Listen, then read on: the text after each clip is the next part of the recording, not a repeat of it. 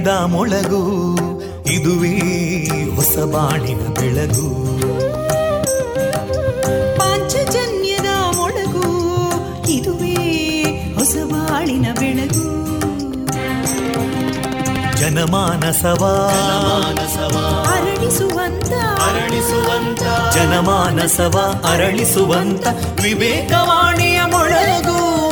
ಸುಖ ದುಃಖಗಳಿಗೆ ತಾಕೊರಳಾಗುವ ನೆಲ ಪ್ರೀತಿಯದಿ ಮೊಳಗು. ಇದುವೇ ಹೊಸ ಬಾಣಿನ ಬೆಳಗು. ಇದುವೇ ಪಾಂಚಜನ್ಯದ ಮೊಳಗು. ಇದುವೇ ಪಾಂಚಜನ್ಯದ ಮೊಳಗು.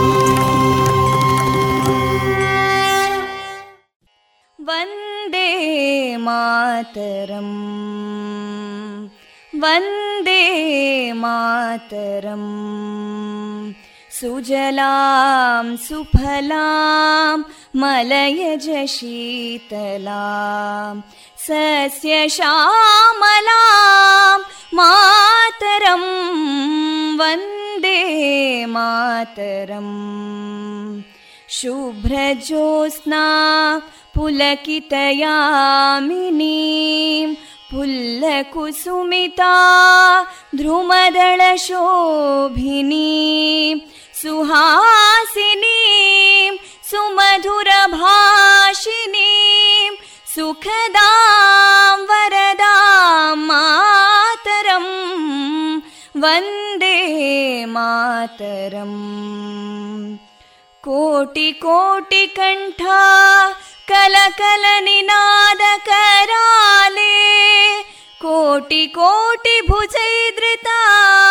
कलकल निनाद कराले कोटि कोटि भुजैदृता करकलवाले अबलां केनो मायेतो बले बहुबलधारिणीं नमामि तारिणीं रिपुदलवारिणी मातरं वन्दे मातरम् तुमि विद्या तुमि धर्मा तुमि हृदि तुमि मर्मा त्वं हि प्राणा शरीरे बाहुते तुमि मा शक्ति हृदये तुमि मा भक्ति तोमारयी प्रतिमा गडी मन्दिरे मन्दिरे वन्दे मातरम्। त्वं हि दुर्गा दशप्रहरणधारिणीं कमलां कमलदलविहारिणीं वाणीं विद्यादायिनीं नमामि त्वां नमामि कमलाम् अमलामतुलां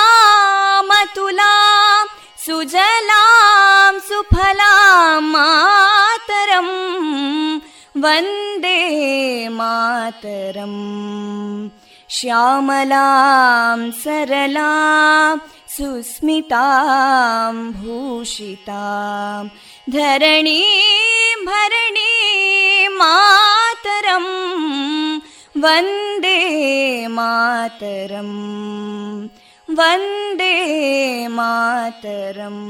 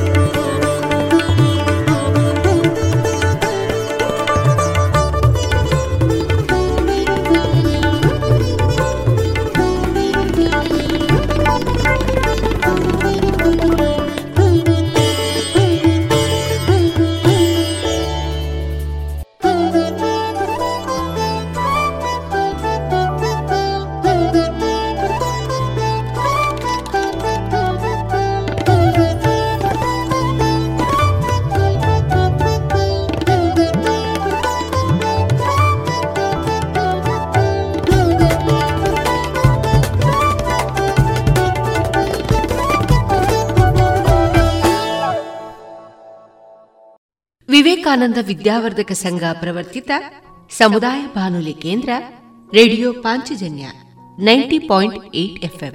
ಇದು ಜೀವ ಜೀವದ ಸ್ವರ ಸಂಚಾರ. ಎಲ್ಲ ಕೇಳುಗ ಬಾಂಧವರಿಗೆ ನಾನು ತೇಜಸ್ವಿ ರಾಜೇಶ್ ಮಾಡುವ ಪ್ರೀತಿಪೂರ್ವಕ ನಮಸ್ಕಾರಗಳು. ಪ್ರಿಯ ಕೇಳುಗರೆ, ಇಂದಿನ ಶುಭ ದಿನ ಫೆಬ್ರವರಿ ಆರು, ಭಾನುವಾರ.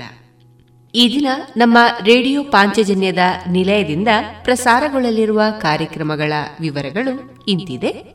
ಮೊದಲಿಗೆ ಭಕ್ತಿಗೀತೆಗಳು ಫೆಬ್ರವರಿ ನಾಲ್ಕರಂದು ದೈವಾದಿನರಾಗಿದ್ದ ಶ್ರೀಯುತ ಬಿಟಿ ರಂಜನ್ ಅವರ ಸಂದರ್ಶನದ ನೆನಪಿನ ಭಾಗ.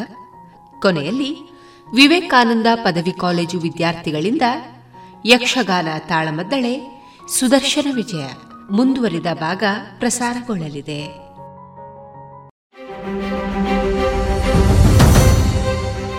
ಕೋವಿಡ್ ಹತ್ತೊಂಬತ್ತು ಮುನ್ನೆಚ್ಚರಿಕೆ ಡೋಸ್ ಲಸಿಕಾಕರಣ ಅಭಿಯಾನ.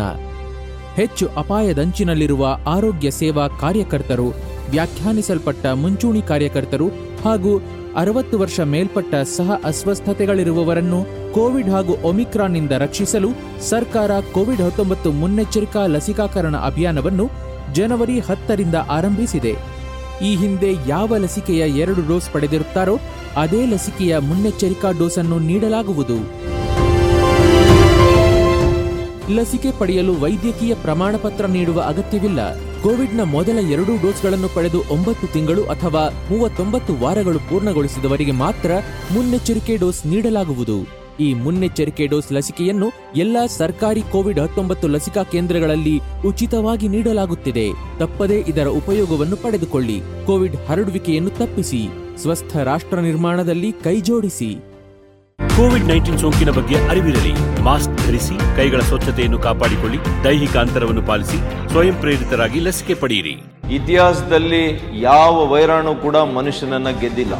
ಈಗಲೂ ಅಷ್ಟೇ ನಾವೇ ವೈರಾಣು ವಿರುದ್ಧ ಗೆಲ್ತೇವೆ. ಬನ್ನಿ ಬದಲಾಗೋಣ ಬದಲಾಯಿಸೋಣ. ಪ್ರಕಟಣೆ ಆರೋಗ್ಯ ಮತ್ತು ಕುಟುಂಬ ಕಲ್ಯಾಣ ಇಲಾಖೆ. ಇದೀಗ ಭಕ್ತಿ ಗೀತೆಗಳನ್ನ ಕೇಳೋಣ.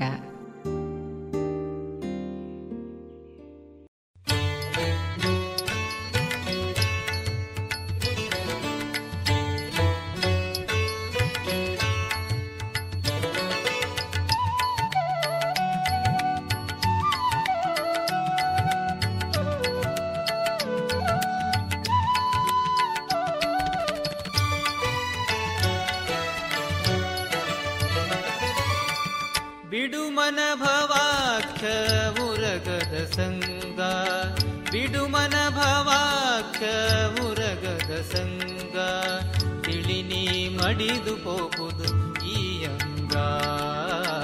ತಿಳಿನಿ ಮಡಿದು ಹೋಗುದು ಈ ಅಂಗ. ಬಿಡುಮನ ಭವಾಖ್ಯ ಉರಗದ ಸಂಗ. ಬಿಡುಮನ ಭವಾಖ್ಯ ಉರಗದ ಸಂಗ.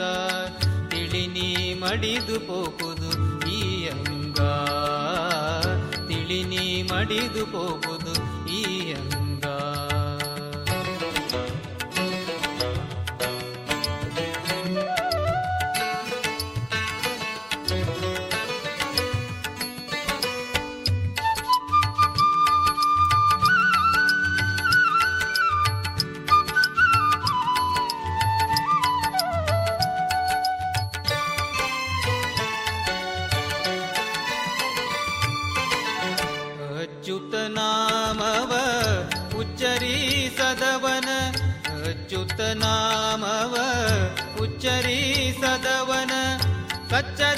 ಬಿಡದಿ ಭುಜಂಗ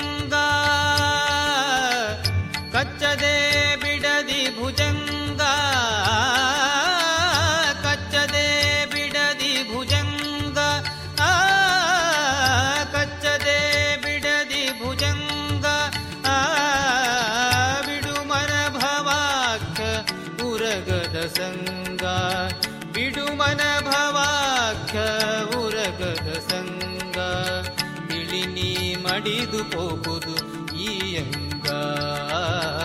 ತಿಳಿನಿ ಮಡಿದು ಹೋಗುದು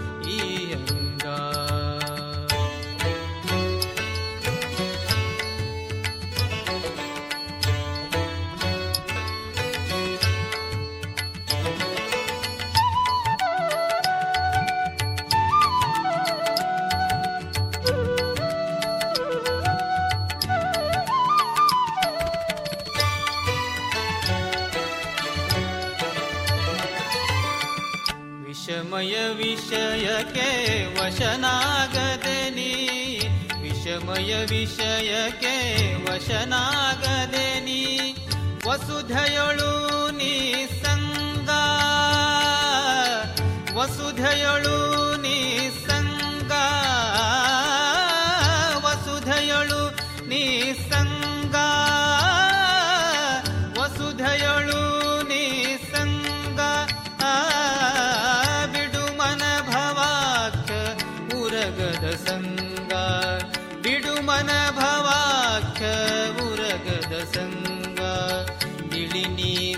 ಮಡಿದು ಹೋಗುದು ಈ ಅಂಗ.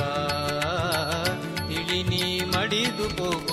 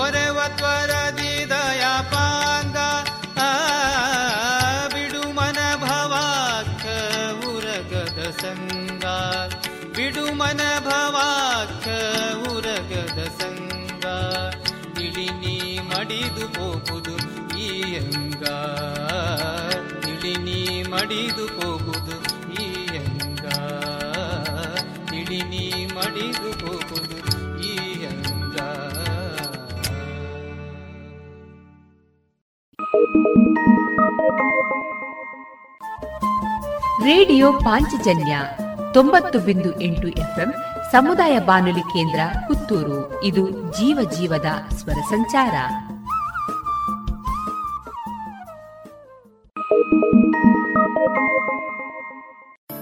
ಸುಮಧುರ ಕ್ಷಣಗಳನ್ನು ಎಂದು ಅವಿಸ್ಮರಣೀಯಗೊಳಿಸಲು ಪರಿಶುದ್ಧ ಚಿನ್ನಾಭರಣಗಳು ಮುಳಿಯಾ ಜುವೆಲ್ಸ್ನಲ್ಲಿ ಎಲ್ಲಿಯೂ ಸಿಗದಂತಹ ಅತ್ಯುನ್ನತ ಡಿಸೈನ್ಸ್ ಬೇಕಾದಷ್ಟು ಕಲೆಕ್ಷನ್ಸ್ ಸೆಲೆಕ್ಷನ್ಸ್. ಚಿನ್ನ ಬೆಳ್ಳಿ ವಜ್ರಾಭರಣಗಳ ಖರೀದಿಗೆ ಭೇಟಿ ಕೊಡಿ. ಮುಳಿಯಾ ಜುವೆಲ್ಸ್ ಪುತ್ತೂರು ಮಡಿಕೇರಿ ಗೋಣಿಕೊಪ್ಪಲು ಬೆಳ್ತಂಗಡಿ ಬೆಂಗಳೂರು. ಶುದ್ಧತೆಯನ್ನು ಮೀರಿದ ಪರಿಪೂರ್ಣತೆಯೆಡೆಗೆ. ದೇಶದ ಹೆಮ್ಮೆಯ ಬರೆಯೋಣ. ಸ್ವಾತಂತ್ರ್ಯದ ಉಸಿರಾಶ್ವಾಸಿಸೋಣ ನವ ಭಾರತಕ್ಕೆ ಜೋಗುಳ ಬರೆದು ನಾಳೆಯ ಕಟ್ಟೋಣ. ಮಕ್ಕಳ ಮನದಲ್ಲಿ ದೇಶಭಕ್ತಿಯ ತುಂಬುವ ನಾವೆಲ್ಲ. ದೇಶಭಕ್ತಿ ಗೀತೆ. ಅಮೃತ್ ಮಹೋತ್ಸವದ ಪ್ರಯುಕ್ತ ಜೋಗುಳ ಬರೆಯುವ ಸ್ಪರ್ಧೆ. ಇದರಲ್ಲಿ ಭಾಗವಹಿಸಲು Amrit Mahotsav dot NIC dot ಇನ್ನಲ್ಲಿ ಹೆಸರು ನೋಂದಾಯಿಸಿ.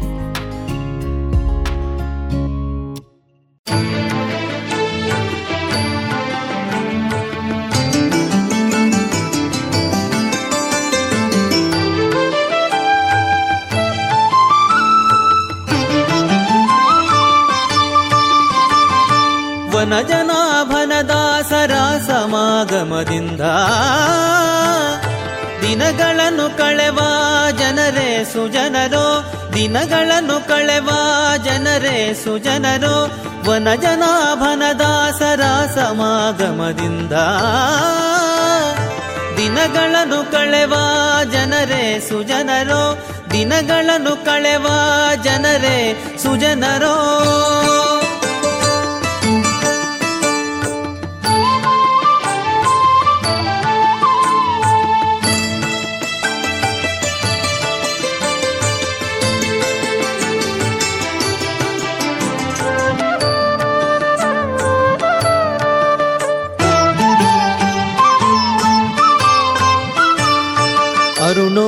ಅರುಣೋದಯದಲೆದ್ದು ಆಚಮನ ಕೃತಿಯಿಂದ ಪರಿಶುದ್ಧರಾಗಿ ಇಹ ಪರಗಳಿಂದ.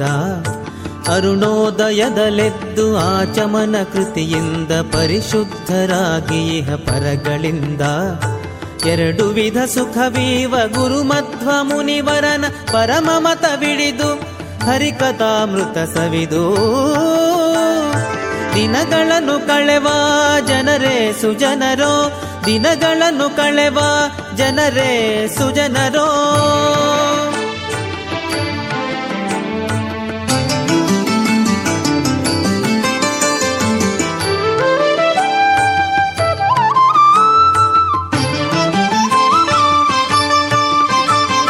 ಸ್ನಾನವನು ಮಾಡಿ ಸಂಕಲ್ಪ ಪೂರ್ವಕದಿ ಸಂಧ್ಯಾನ ಗಾಯತ್ರಿ ಗುರುಮಂತ್ರ ಜಪಿಸಿ ಸ್ನಾನವನು ಮಾಡಿ ಸಂಕಲ್ಪ ಪೂರ್ವಕದಿ ಸಂಧ್ಯಾನ ಗಾಯತ್ರಿ ಗುರುಮಂತ್ರ ಜಪಿಸಿ. ಭಾನುನಾಮಕನಾದ ಪರಮಾತ್ಮನಂಘ್ರಿಗಳ ಧ್ಯಾನವನ್ನು ಮಾಡಿ ಅಧ್ಯಯನ ಪಾಠಗಳಿಂದ ದಿನಗಳನ್ನು ಕಳೆವ ಜನರೇ ಸುಜನರೋ, ದಿನಗಳನ್ನು ಕಳೆವ ಜನರೇ ಸುಜನರೋ.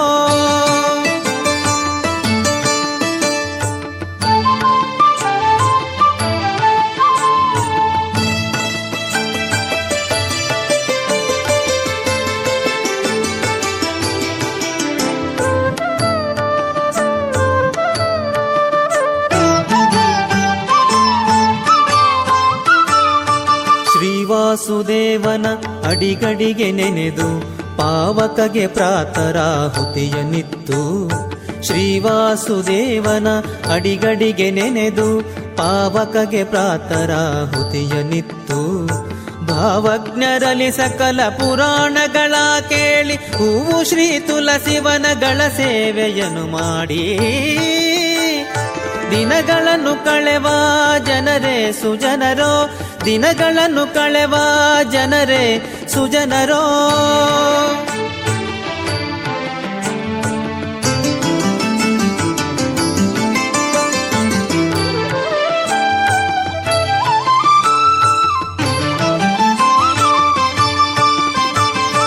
ನದಿ ನದಗಳಲ್ಲಿ ಸ್ನಾನವನ್ನು ಮಾಡಿ ಕಂಠದಲ್ಲಿ ಪದುಮಾಕ್ಷಿ ಶ್ರೀ ತುಳಸಿ ಮಾಲೆಗಳನ್ನು.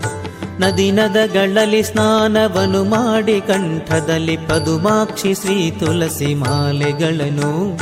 ಮುದದಿಂದ ಧರಿಸಿ ಮಧ್ಯಾಹ್ನ ಕಾಲದಲ್ಲಿ ಬ್ರಹ್ಮಯಜ್ಞ ದೇವ ಋಷಿ ಪಿತೃಗಳ ತೃಪ್ತಿ ಬಡಿಸಿ ದಿನಗಳನ್ನು ಕಳೆವ ಜನರೇ ಸುಜನರೋ. ದಿನಗಳನ್ನು ಕಳೆವ ಜನರೇ ಸುಜನರೋ.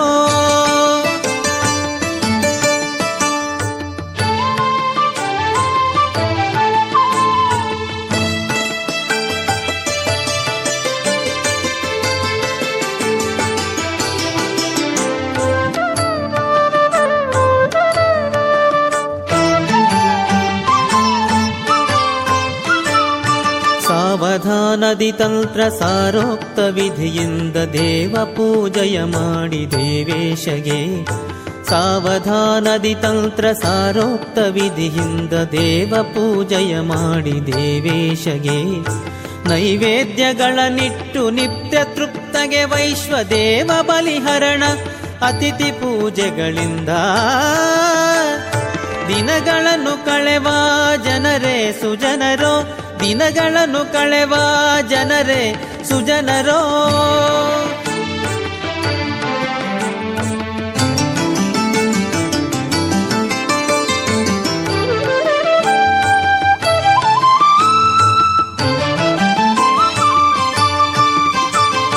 ಪರಮಹರುಷದಿಂದ ದೇವ ಪ್ರಸಾದವನು ವರಮಾತೃ ಪಿತೃ ಸೋದರರ ಸಹಿತ.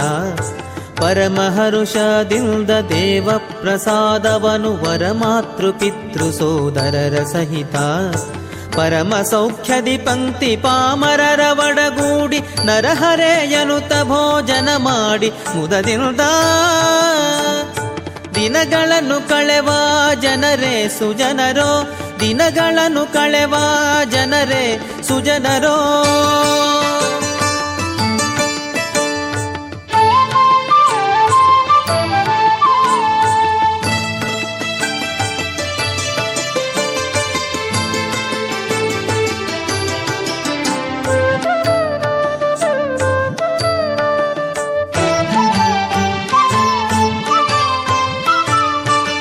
ಸಾಯಾಹ್ನದಲ್ಲಿ ಸಂಧ್ಯಾನ ಗಾಯತ್ರಿ ಜಪ ಶ್ರೀಯರಸನಂಗ್ರಿ ಸೇವೆಯನ್ನು ಮಾಡಿ. ಸಾಯಾಹ್ನದಲ್ಲಿ ಸಂಧ್ಯಾನ ಗಾಯತ್ರಿ ಜಪ ಶ್ರೀಯರಸನಂಗ್ರಿ ಸೇವೆಯನ್ನು ಮಾಡಿ. ವಾಯು ಸಖನೊಳಗಾಹುತಿಯ ನಿತ್ತು ಲಕ್ಷ್ಮೀನಾರಾಯಣನ ಗುಣಗಳನ್ನು ಪೊಗಳುತ್ತಲೀ ದಿನಗಳನ್ನು ಕಳೆವ ಜನರೇ ಸುಜನರೋ. ದಿನಗಳನ್ನು ಕಳೆವ ಜನರೇ ಸುಜನರೋ.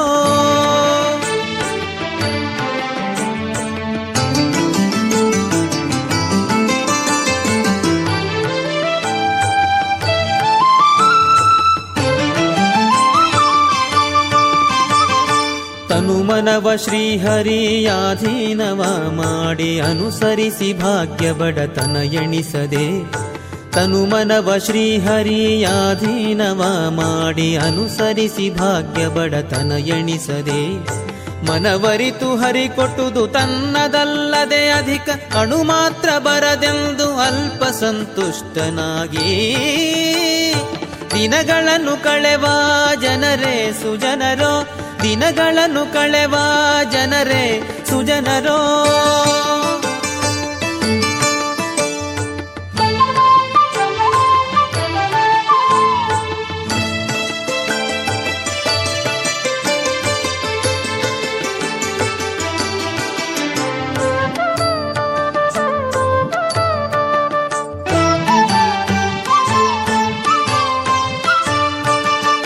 ವಿಧದಿಯನು ದಿನವಾಚರಿಸಿ ರಾತ್ರಿಯಲ್ಲೊಂದು ಜಾವದಲ್ಲಿ ತೋಷದಿಂ ನಿದ್ರೆಗೈದು ಈ ವಿಧದಿಯನು ದಿನವಾಚರಿಸಿ ರಾತ್ರಿಯಲ್ಲೊಂದು ಜಾವದಲ್ಲಿ ತೋಷದಿಂ ನಿದ್ರೆಗೈದು ಜಾವ ಜಾವಕ್ಕೆ ಎದ್ದು ನೆರೆ ಹೊರೆಯು ಕೇಳುವಂತೆ ಪಾವನ್ನ ಚರಿತ ಹಯವದನನ ನೆನೆ ನೆನೆದು. ದಿನಗಳನ್ನು ಕಳೆವ ಜನರೇ ಸುಜನರೋ, ದಿನಗಳನ್ನು ಕಳೆವ ಜನರೇ ಸುಜನರೋ ವನ ದಾಸರ ಸಮಾಗಮದಿಂದ. ದಿನಗಳನ್ನು ಕಳೆವ ಜನರೇ ಸುಜನರೋ, ದಿನಗಳನ್ನು ಕಳೆವ ಜನರೇ ಸುಜನರೋ, ದಿನಗಳನ್ನು ಕಳೆವ ಜನರೇ ಸುಜನರೋ.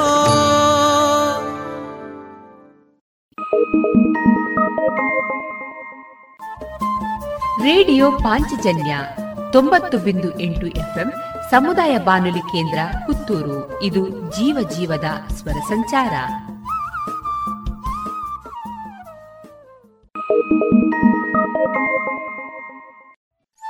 ಕೇಳುಗ ಬಾಂಧವರೇ, ನಿಮ್ಮೆಲ್ಲರ ಪ್ರೋತ್ಸಾಹದಿಂದ ನಮ್ಮ radio Panchajanya ninety point eight FM ಇದೀಗ ಐದನೇ ವರ್ಷಕ್ಕೆ ಪಾದಾರ್ಪಣೆಯಾಗಿದೆ. ಹೊಸ ಹೊಸ ಕಾರ್ಯಕ್ರಮಗಳೊಂದಿಗೆ ನಾವೀಗ ನಿಮ್ಮನ್ನ ತಲುಪ್ತಾ ಇದ್ದೇವೆ. ಇವಿಷ್ಟೇ ಸಾಕಾದ್ರೆ ನಿಮಗಿಷ್ಟ ಆಗುತ್ತಾ? ಇಲ್ಲ ಅಲ್ವಾ? ನಿಮ್ಮ ಧ್ವನಿ ಕೂಡ ನಮ್ಮ ರೇಡಿಯೋ ಪಾಂಚಜನ್ಯದಲ್ಲಿ ಮೂಡಿ ಬರಬೇಕಲ್ವಾ? ಹೌದು.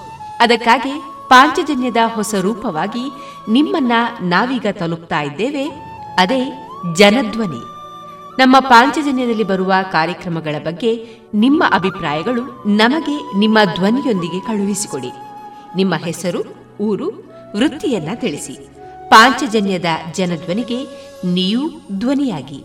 ನಿಮ್ಮ ಧ್ವನಿಯನ್ನ ಕಳುಹಿಸಬೇಕಾದ ನಮ್ಮ ವಾಟ್ಸಪ್ ಸಂಖ್ಯೆ ಎಂಟು ಸೊನ್ನೆ ಐದು ಸೊನ್ನೆ ಎಂಟು ಸೊನ್ನೆ ಒಂಬತ್ತು ಎಂಟು ಎಂಟು ಐದು. ಮತ್ತೊಮ್ಮೆ ಎಂಟು ಸೊನ್ನೆ ಐದು ಸೊನ್ನೆ ಎಂಟು ಸೊನ್ನೆ ಒಂಬತ್ತು ಎಂಟು ಎಂಟು ಐದು.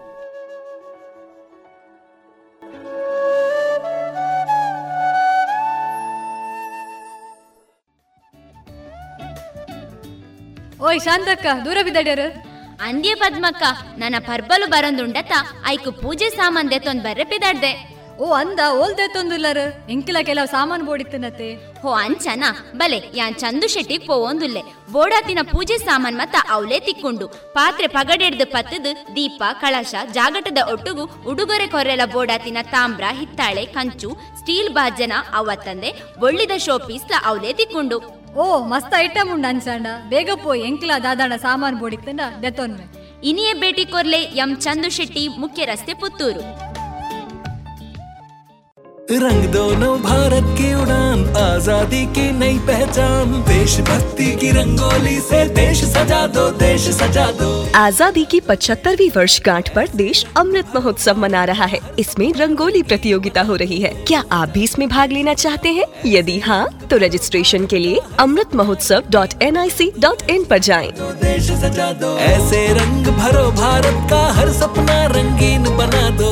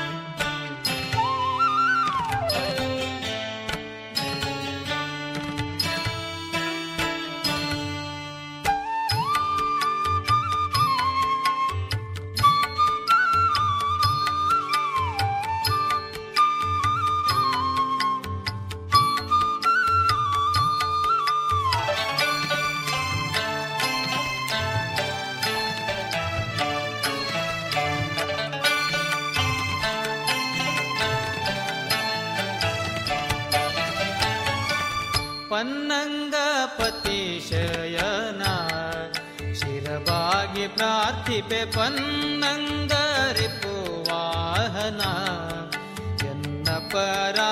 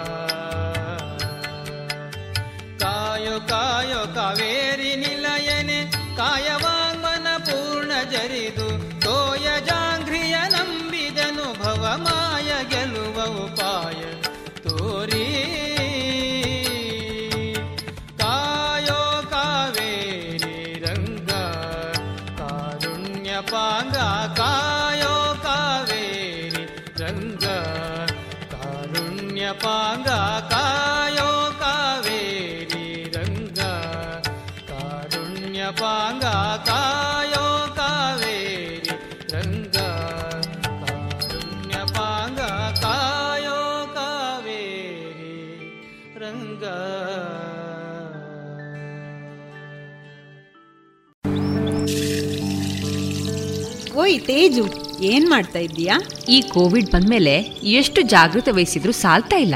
ಅದಕ್ಕೆ ದೇಹದಲ್ಲಿ ಇಮ್ಯುನಿಟಿ ಜಾಸ್ತಿ ಮಾಡ್ಕೊಳ್ಳೋಕೆ ಏನ್ ಮಾಡೋದು ಅಂತ ಯೋಚನೆ ಮಾಡ್ತಾ ಇದ್ದೇನೆ. ಅದಕ್ಕೆ ಯಾಕೆ ಯೋಚನೆ ಮಾಡ್ತೀಯಾ? ಸತ್ವಂ ಇಲ್ವಾ? Satvam? Satvam immunity herbal drinking water ಇದು ನಮ್ಮ ದೇಹದಲ್ಲಿ ರೋಗ ನಿರೋಧಕ ಶಕ್ತಿಯನ್ನು ಹೆಚ್ಚಿಸುತ್ತದೆ ಹಾಗೆಯೇ ಅಮೃತ ಬಳ್ಳಿ ಲೆಮನ್ ಗ್ರಾಸ್ ದಾಲ್ಚೀನಿ ತುಳಸಿ ನೆಲನೆಲ್ಲಿ ಅರಿಶಿನ ಮತ್ತು ಅದರ ಎಲೆಗಳ ಸತ್ವವನ್ನು ಬಳಸಿಕೊಂಡ Satvam immunity booster herbal extract ಇಷ್ಟೆಲ್ಲ ಸತ್ವಂನಲ್ಲೇ ಇರುವಾಗ ಬೇರೇನ್ ಬೇಕು? ಇದಿಷ್ಟೇ ಅಲ್ಲ ನಮ್ಮ ಚರ್ಮದ ಆರೋಗ್ಯ ರಕ್ಷಣೆಗೆ ಲೆಮನ್ ಗ್ರಾಸ್ ಹರ್ಬಲ್ ಸೋಪ್ ಕೂಡ ಇದೆ. ವಾವ್ ಇದೆಲ್ಲ ಎಲ್ಲಿ ಸಿಗುತ್ತೆ? ಎಲ್ಲಿಂದಲೂ ತರಬೇಕಾಗಿಲ್ಲ. ನಮ್ಮದೇ ಪುತ್ತೂರಿನ ಎಲ್ಲ ಅಂಗಡಿ ಹಾಗೂ ಮೆಡಿಕಲ್ ಶಾಪ್ಗಳಲ್ಲಿ ಲಭ್ಯ. ಹೆಚ್ಚಿನ ಮಾಹಿತಿಗಾಗಿ ಸಂಪರ್ಕಿಸಿ ಹಾರ್ದಿಕ್ ಹರ್ಬಲ್ಸ್.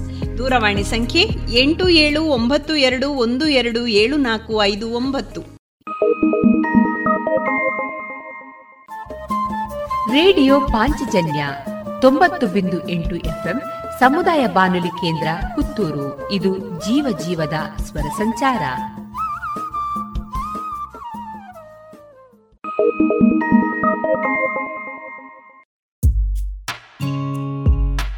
ದೇಶದ ಹೆಮ್ಮೆಯ ಬರೆಯೋಣ, ಸ್ವಾತಂತ್ರ್ಯದ ಉಸಿರಾಶ್ವಾಸಿಸೋಣ ನವ ಭಾರತಕ್ಕೆ ಜೋಗುಳ ಬರೆದು ನಾಳೆಯ ಕಟ್ಟೋಣ. ಮಕ್ಕಳ ಮನದಲ್ಲಿ ದೇಶಭಕ್ತಿಯ ತುಂಬುವ ನಾವೆಲ್ಲ. ದೇಶಭಕ್ತಿ ಗೀತೆ ಅಮೃತ್ ಮಹೋತ್ಸವದ ಪ್ರಯುಕ್ತ ಜೋಗುಳ ಬರೆಯುವ ಸ್ಪರ್ಧೆ. ಇದರಲ್ಲಿ ಭಾಗವಹಿಸಲು Amrit Mahotsav dot NIC dot ಇನ್ನಲ್ಲಿ ಹೆಸರು ನೋಂದಾಯಿಸಿ.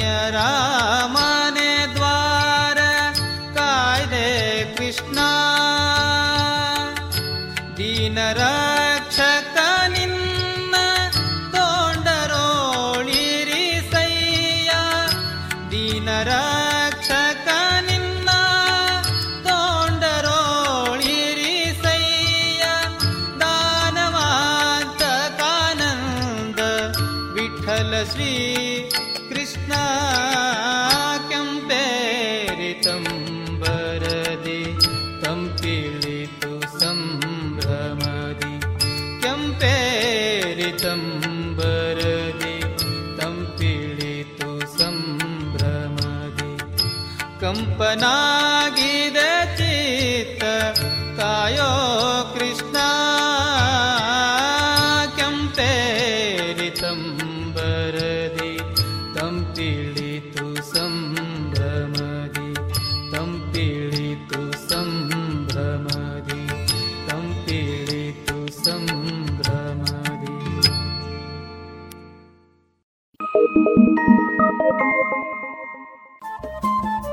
ರೇಡಿಯೋ ಪಾಂಚಜನ್ಯ ತೊಂಬತ್ತು ಬಿಂದು ಎಂಟು ಎಫ್ಎಂ ಸಮುದಾಯ ಬಾನುಲಿ ಕೇಂದ್ರ ಪುತ್ತೂರು. ಇದು ಜೀವ ಜೀವದ ಸ್ವರ ಸಂಚಾರ.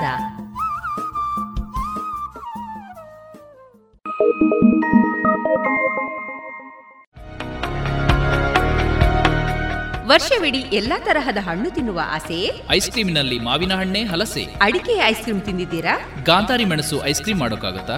ಹೌದು. ಮರಿಕೆ ಐಸ್ ಕ್ರೀಮ್ನಿಂದ ಸಾಧ್ಯ. ಪುತ್ತೂರಿನ ಮರಿಕೆ ಸಾವಯವ ಮಳಿಗೆಗೆ ಬನ್ನಿ. ರುಚಿಯಾದ ಶುಚಿಯಾದ ನೈಜ ಹಣ್ಣುಗಳಿಂದ ಒಡಗೂಡಿದ ಐಸ್ ಕ್ರೀಮ್. ಮಾವು ಹಲಸು ಎಳನೀರು ಚಿಕ್ಕು chocolate dry fruits ice cream. ಇದೀಗ ಅಡಿಕೆ ಗಾಂಧಾರಿ ಮೆಣಸು ರುಚಿಗಳಲ್ಲಿ ಲಭ್ಯ. ನಿಮ್ಮ ಮನೆಯ ಊರಿನ ಕಾರ್ಯಕ್ರಮ ಸ್ಪೆಷಲ್ ಮಾಡಬೇಕೆ? ಹೌದಾದಲ್ಲಿ ಅಂತಹ ಯಾವುದೇ ಶುಭ ಸಮಾರಂಭಗಳಿಗೆ ಸಂಪರ್ಕಿಸಿ Marike natural ice cream nine four eight zero five three five seven zero eight. लिख दो न भारत की उड़ान आज़ादी की हर पहचान। देश का अपने मान करो भारत का सम्मान करो। आज़ादी की 75वीं वर्षगांठ पर देश अमृत महोत्सव मना रहा है। इसमें देशभक्ति गीत लेखन प्रतियोगिता हो रही है। क्या आप भी इसमें भाग लेना चाहते हैं? यदि हाँ तो रजिस्ट्रेशन के लिए Amrit Mahotsav dot N I C dot in आरोप जाए।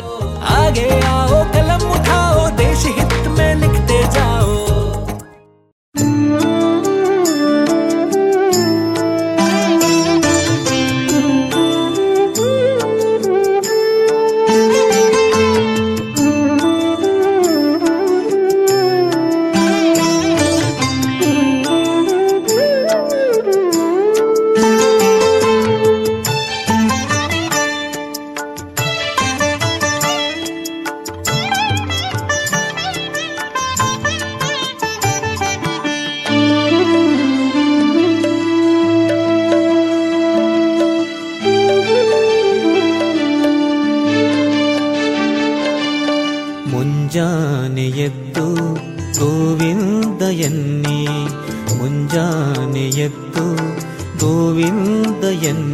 ನಮ್ಮ ನಂಜಿ ದುರಿತವು ದೂರವೆನ್ನಿ ಮುಂಜಾನೆ ಎದ್ದು ಗೋವಿಂದ ಎನ್ನಿ ಮುಂಜಾನೆ ಎದ್ದು ಗೋವಿಂದ ಎನ್ನಿ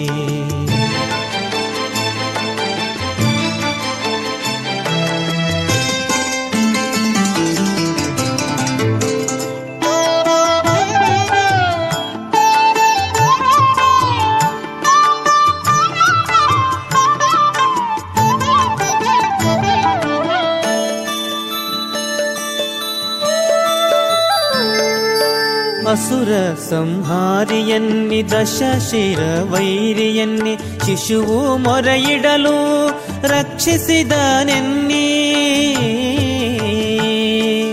ಅಸುರ ಸಂಹಾರಿಯನ್ನಿ, ದಶಶಿರ ವೈರಿಯನ್ನಿ, ಶಿಶುವು ಮೊರೆಯಿಡಲು ರಕ್ಷಿಸಿದನೆನ್ನಿ. ಅಸುರರಣ್ಯದೋಳ್ ಭಸ್ಮಾವ ಮಾಡಲು ಅಸುರನಾರಣ್ಯದೋಳ್ ಭಸ್ಮಾವ ಮಾಡಲು ವಸುಧೆಯೊಳು ನಾಟ್ಯವ ಆಡಿದನೆನ್ನಿ. ಮುಂಜಾನೆ ಎದ್ದು ಗೋವಿಂದ ಎನ್ನಿ. ಮುಂಜಾನೆ ಎದ್ದು ಹರಿಹರಿ ಎನ್ನಿ. ಮುಂಜಾನೆ ಎದ್ದು ನಾರಾಯಣನೆನ್ನಿ.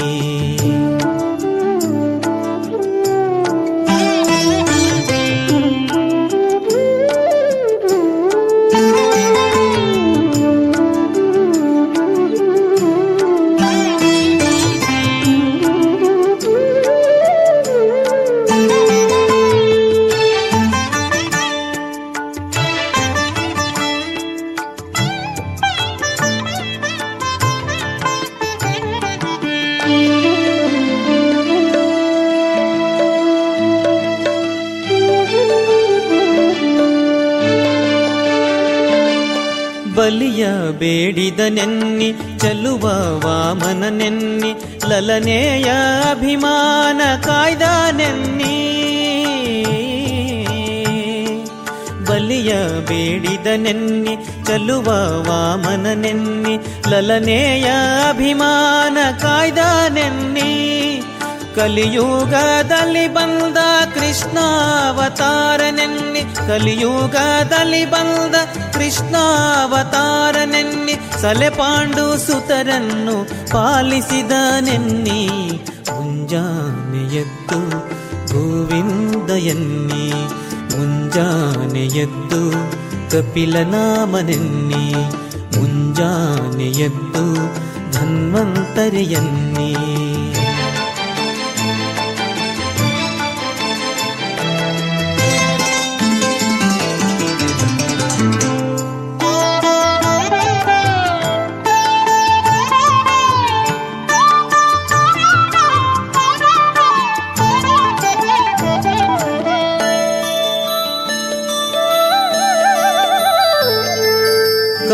ಕರುಣಾಕರನೆನ್ನಿ, ಕಪಟ ನಾಟಕ ನೆನ್ನಿ ಕರಿರಾಜನನು ಕಾಯ್ದ ಕೃಷ್ಣನೆನ್ನಿ. ಕರುಣಾಕರನೆನ್ನಿ, ಕಪಟ ನಾಟಕ ನೆನ್ನಿ ಕರಿರಾಜನನು ಕಾಯ್ದ ಕೃಷ್ಣನೆನ್ನಿ. ಪರಿಪಾರಿಯಿಲ್ದಾಲಿ ಭಕ್ತಾರ ಸಲಹುವ ಪರಿಪಾರಿಯಿಲ್ದಾಲಿ ಭಕ್ತಾರ ಸಲಹುವ ವರದ ಪೂರಂದಾರ ವಿಠಲನೆನ್ನಿ. ಮುಂಜಾನೆಯದ್ದು ಗೋವಿಂದಯನ್ನಿ ಮುಂಜಾನೆಯದ್ದು ಗೋವಿಂದಯನ್ನಿ. ನಮ್ಮ ನಂಜೀಪ ದುರಿತವು ದೂರವೆನ್ನಿ. ಮುಂಜಾನೆ ಎದ್ದು ಗೋವಿಂದ ಎನ್ನಿ ಮುಂಜಾನೆ ಎದ್ದು ಮಾಧವ ಎನ್ನಿ, ಮುಂಜಾನೆ ಎದ್ದು ಮಧುಸೂದನನೆನ್ನಿ, ಮುಂಜಾನೆ ಎದ್ದು ಕೇಶವ ಎನ್ನಿ, ಮುಂಜಾನೆ ಎದ್ದು ಅಚ್ಚುತ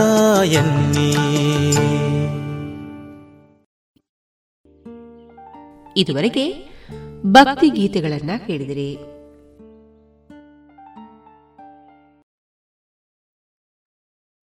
ಶುಚಿರುಚಿ ಉಪ್ಪಿನ ದಾರದೆಣ್ಣೆ ಬಾರಿ ಬಾರಿ ಕಮ್ಮನೆ. ತರೇಕು ಬಾಡ್ಲೆ ಆವೋ ಡಾಂಡ ಕುಜಲ್ ರೇಷ್ಮೆ ದಂಚನೆ. ಆರೋಗ್ಯ ಗೋ ಗೋ ಗುರು. ಅಡುಗೆ ಗ್ಲಾ go Guru. Go go Guru. Go go Guru. Go go Guru. Coco Guru. Pure coconut oil. Kalopasana ಎರಡು ಸಾವಿರದ ಇಪ್ಪತ್ತ ಎರಡು. SDP charitable trust register Puttur ಇದರ ಪ್ರಾಯೋಜಕತ್ವದಲ್ಲಿ ಕಲೋಪಾಸನ, ಎರಡು ಸಾವಿರದ ಇಪ್ಪತ್ತ ಎರಡು ಸಾಂಸ್ಕೃತಿಕ ಕಲಾ ಸಂಭ್ರಮ. ಇದೇ ಫೆಬ್ರವರಿ ಐದರಿಂದ ಏಳರವರೆಗೆ ಸಮಯ ಸಂಜೆ ಆರು ಗಂಟೆಯಿಂದ ಎಸ್ಡಿಪಿ ರೆಮಿಡಿಸ್ ಮತ್ತು ರಿಸರ್ಚ್ ಸೆಂಟರ್ ಆವರಣ ಪರ್ಲಕ್ಕದಲ್ಲಿ ಬನ್ನಿ, ನಿಮ್ಮವರನ್ನು ಕರೆತನ್ನಿ. ತಮ್ಮೆಲ್ಲರಿಗೂ ಪ್ರೀತಿಪೂರ್ವಕ ಸ್ವಾಗತ. ನಿಮ್ಮನ್ನು ಆದರದಿಂದ ಆಮಂತ್ರಿಸುವ ಶ್ರೀಮತಿ ರೂಪಲೇಖಾ ಮತ್ತು doctor Harikrishna Panaje SDP remedies ಮತ್ತು ರಿಸರ್ಚ್ ಸೆಂಟರ್.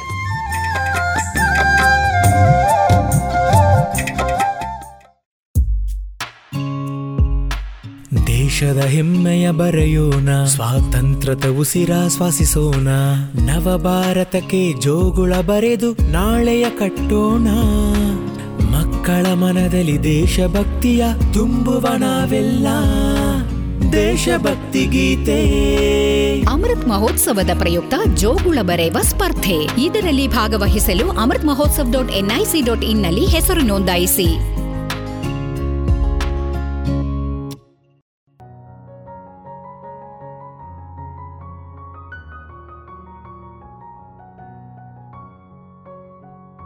ಆತ್ಮೀಯ ಕೇಳುಗರೆ ನಮ್ಮ ರೇಡಿಯೋ ಪಾಂಚಜನ್ಯದ ಆರಂಭದ ದಿನಗಳಿಂದ, ಅಂದರೆ ಎರಡು ಸಾವಿರದ ಹದಿನೇಳರಿಂದ ಎರಡು ಸಾವಿರದ ಇಪ್ಪತ್ತರವರೆಗೆ, ರೇಡಿಯೋ ಪಾಂಚಜನ್ಯದ ಆಡಳಿತ ಸಮಿತಿ ಸದಸ್ಯರಾಗಿ ಜವಾಬ್ದಾರಿಯನ್ನ ನಿರ್ವಹಿಸಿದ್ದ ನಮ್ಮ ಹಿರಿಯ ಪತ್ರಕರ್ತರಾದ ಶ್ರೀಯುತ ಬಿಟಿ ರಂಜನ್ ಅವರು ಫೆಬ್ರವರಿ ನಾಲ್ಕರಂದು ದೈವಾಧೀನರಾಗಿದ್ದಾರೆ. ಪತ್ರಿಕೋದ್ಯಮ ಕ್ಷೇತ್ರದಲ್ಲಿ ಅವರು ಸಲ್ಲಿಸಿರುವ ಸಾಧನೆಗಾಗಿ ಕನ್ನಡ ರಾಜ್ಯೋತ್ಸವ ಜಿಲ್ಲಾ ಪ್ರಶಸ್ತಿ ಭಾಜನರು ಆಗಿದ್ರು ಆ ಸಂದರ್ಭ ನಮ್ಮ ರೇಡಿಯೋ ಪಾಂಚಜನ್ಯದಲ್ಲಿ ನಡೆಸಿದ ಅವರ ಸಂದರ್ಶನದ ನೆನಪಿನ ಭಾಗ ಇದೀಗ ಕೇಳೋಣ. ಆತ್ಮೀಯ ಕೇಳುಗ ಮಿತ್ರರಿಗೆಲ್ಲ ನಮಸ್ಕಾರ.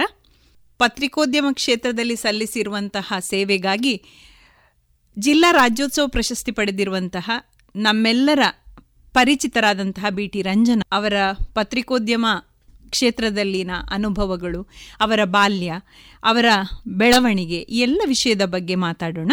ನಮಸ್ತೆ ಸರ್. ನಮಸ್ತೆ. ಪತ್ರಿಕೋದ್ಯಮ ಕ್ಷೇತ್ರದಲ್ಲಿ ನೀವು ಸಲ್ಲಿಸಿರುವಂತಹ ಒಂದಷ್ಟು ಸೇವೆಗಳಿಗೋಸ್ಕರವಾಗಿ ನಿಮಗೆ ಜಿಲ್ಲಾ ರಾಜ್ಯೋತ್ಸವ ಪ್ರಶಸ್ತಿ ಬಂದಿದೆ.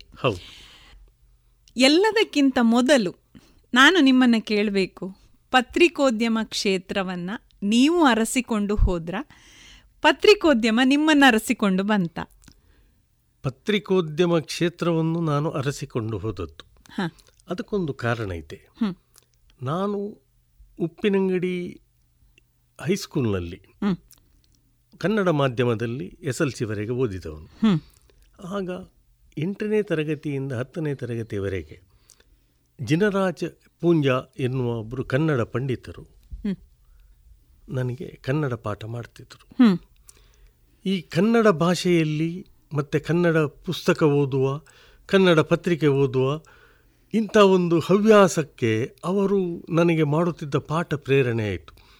ಅಂದರೆ ಕನ್ನಡವೂ ಕೂಡ ಇಷ್ಟು ಚಂದದ ಭಾಷೆ ಅಂತೇಳಿ ನನಗೆ ಗೊತ್ತಾದ್ದೇ ಜಿನರಾಜ್ ಪೂಂಜ ಮಾಸ್ಟ್ರು ನನಗೆ ಇದು ನನಗೊಬ್ಬನಿಗೆ ಅಲ್ಲ ಅವರೋಡ ಅವರ ಕನ್ನಡ ಪಾಠ ಕೇಳಿದ ಗೋಪಾಲಕೃಷ್ಣ ಕುಂಟಿನಿ.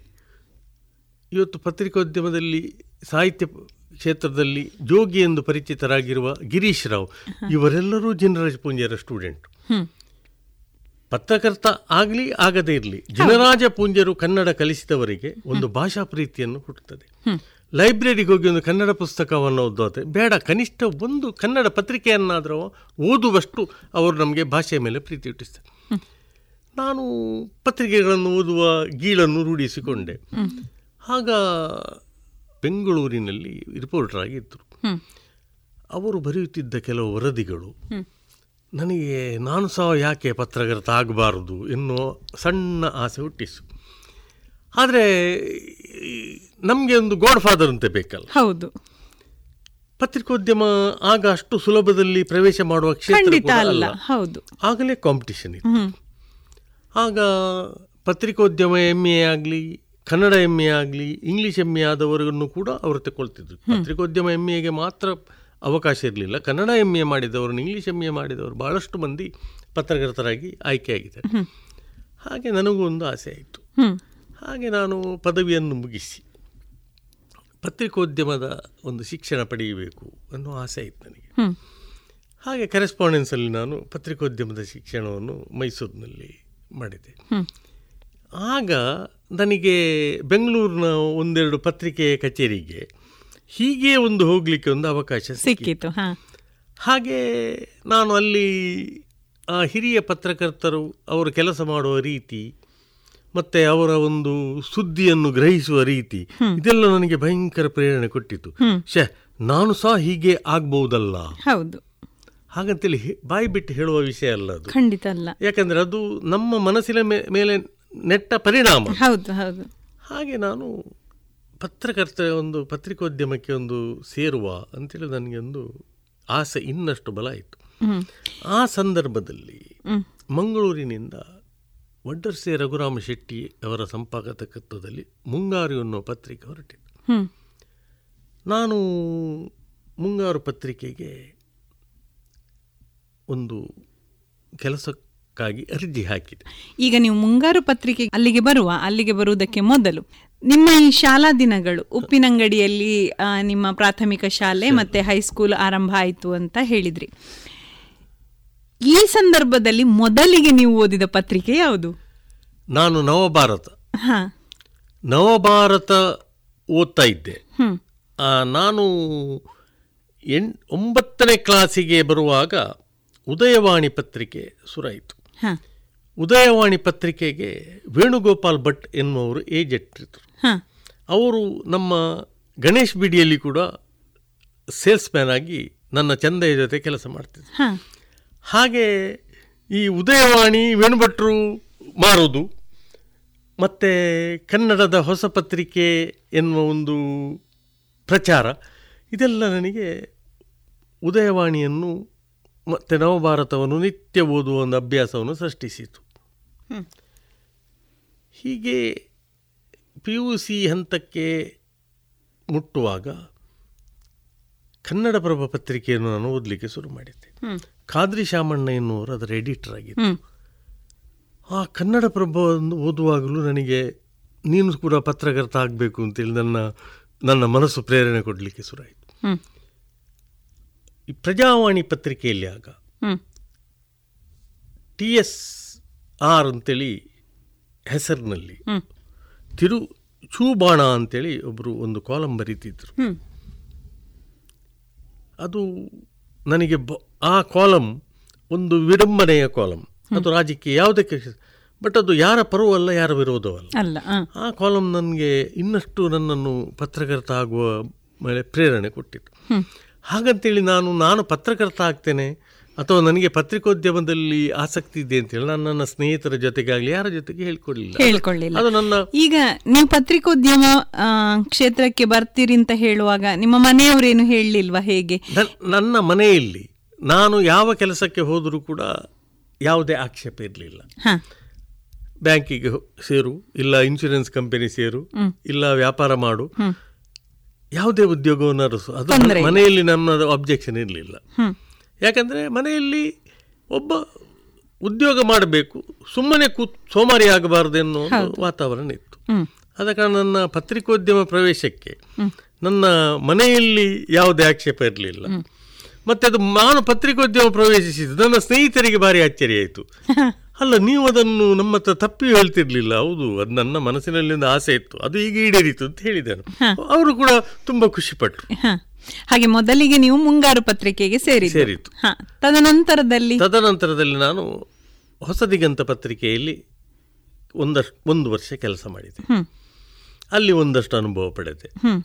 ಆಗ ಹೊಸದಿಗಂತ ಪತ್ರಿಕೆಯಲ್ಲಿ ಯಾರಿದ್ರು ನಿಮಗೆ? ಆಗ ದೂಗು ಲಕ್ಷ್ಮಣ್ ಎನ್ನುವರು ಸಂಪಾದಕರಾಗಿತ್ತು. ದೂಗು ಲಕ್ಷ್ಮಣ್ ಸಂಪಾದಕರಾಗಿ ಆವಾಗ ನೀವು ಪುತ್ತೂರಲ್ಲಿ ಕೆಲಸ ಮಾಡಿದ್ರಾ ಮಂಗಳೂರು ಕಚೇರಿಯಲ್ಲಿ- ಕೆಲಸ ಮಾಡಿ. ಅದ ನಂತರ ಆಗ ಮಂಗಳೂರಿನಲ್ಲಿ ಮಂಗಳೂರು ಮಿತ್ರ ಎನ್ನುವ ಒಂದು ಸಂಜೆ ಪತ್ರಿಕೆ ದಕ್ಷಿಣ ಕನ್ನಡ ಜಿಲ್ಲೆಯಲ್ಲಿ ಮೊದಲ ಪ್ರಯತ್ನ. ಹಾಗೆ ನಾನು ಸಂಜೆ ಪತ್ರಿಕೆಯಲ್ಲಿ ಒಂದು ಕೆಲಸ ಮಾಡಬೇಕು ಅಂತ ಆಸೆಯಿಂದ ಮಂಗಳೂರು ಮಿತ್ರದಲ್ಲಿ ಕೆಲಸ ಮಾಡಿ ಅಲ್ಲಿ ಒಂದಷ್ಟು ಒಂದು ವರ್ಷ ಕೆಲಸ ಮಾಡಿ ಆಗುವಾಗ ನನಗೆ ಊರಿನಲ್ಲಿಯೇ ನೀನು ನಿಲ್ಲಬೇಕು. ಅಂತೇಳಿ ನನ್ನ ತಂದೆ ತಾಯಿ ಹೇಳಿದರು. ನೀನು ಪತ್ರಾರ್ಥ ಆಗಿ ಕೆಲಸ ಮಾಡೋದು ತೊಂದರೆ ಇಲ್ಲ. ಊರಿನಲ್ಲಿ ನೀನು ನಿಲ್ಲಬೇಕು ಅಂತ ಹಾಗೆ ನಾನು ಉದಯವಾಣಿಯಲ್ಲಿ ಒಂದು ಅವಕಾಶ ಕೇಳಿದೆ. ಉದಯವಾಣಿ ಆಗಿನ ಸಂಪಾದಕರಾಗಿದ್ದ ಎನ್ ಗುರುರಾಜ್. ನನಗೆ ಒಂದು ಉದಯವಾಣಿಯಲ್ಲಿ ಕೆಲಸ ಮಾಡುವ ಅವಕಾಶವನ್ನು ಕೊಟ್ಟರು. ಅಲ್ಲದೆ ಪತ್ರಿಕೋದ್ಯಮದ ಜಾಹೀರಾತು ಇರಬಹುದು ಪ್ರಸರಣ ಇರಬಹುದು ಎಲ್ಲವನ್ನು ಕೆಲಸವನ್ನು ಕಲಿಯುವ ಒಂದು ಅವಕಾಶ ನನಗೆ ಅಲ್ಲಿ ಆಗ ಸಿಕ್ಕಿತು. ಯಾಕೆಂದರೆ ಜಾಹೀರಾತಿನವರ ಒಡನಾಟ ಪ್ರಸರಣ ವಿಭಾಗದವರ ಒಡನಾಟ ಯಾಕೆಂದರೆ ಸುದ್ದಿ ಸಂಗ್ರಹಣೆಯಲ್ಲಿ ಇದು ಮುಖ್ಯ ಆಗ್ತದೆ. ಈ ಒಬ್ಬ ಪತ್ರಿಕೆ ಮಾರುವ ಏಜೆಂಟು ಅವನ ಪರಿಚಯ ಪ್ರಸರಣ ವಿಭಾಗದವನಿಗಿರುತ್ತದೆ. ಒಬ್ಬ ವರದಿಗಾರನಿಗಿರುವುದಿಲ್ಲ. ಓಹೋ ಹ. ಅಲ್ಲಿ ಅವನ ಊರಿನಲ್ಲಿ ನಡೆದ ಒಂದು ಸಣ್ಣ ಘಟನೆಯೋ ಕಾರ್ಯಕ್ರಮವೋ ಅವ ಆ ನ್ಯೂಸನ್ನು ಅಂದರೆ ಆ ಕಾರ್ಯಕ್ರಮದ ವರದಿಯನ್ನು ಪ್ರಸರಣದ ವಿಭಾಗದ ಮೂಲಕ ನಮಗೆ ಕೊಡ್ತಾನೆ. ಕೊಡಬೇಕು. ಕೊಡ್ತಾನೆ. ಯಾಕಂದ್ರೆ ಅವನ ನಮ್ಮ ಅವನ ಸೀಲೆಲ್ಲ ಹಾಕಿ ಅವನು ಕೊಡ್ತಾನೆ. ಅದು ನಾವು ಪತ್ರಿಕೆಯಲ್ಲಿ ಅದನ್ನು ವರದಿ ಮಾಡಿ ಪ್ರಕಟ ಆದಾಗ ಆ ಊರಿನಲ್ಲಿ ಅವನಿಗೊಂದು ಖುಷಿ ಆಗುದು ನಾನು ಕಳಿಸಿದ್ದು ಬಂತು ಅಂತೇಳಿ. ನಮ್ಗೆ ಒಂದು ಖುಷಿ ಆಗುದು ಇನ್ನು ಆ ಊರಿನಲ್ಲಿ ಏನಾದರೂ ಸಂಭವಿಸಿದ್ರೆ ಅವ ಅಟ್ಲೀಸ್ಟ್ ಒಂದು ಮಿಸ್ ಕಾಲ್ ಮಾಡಿ ಆದ್ರೂ ಹೇಳ್ತಾನೆ.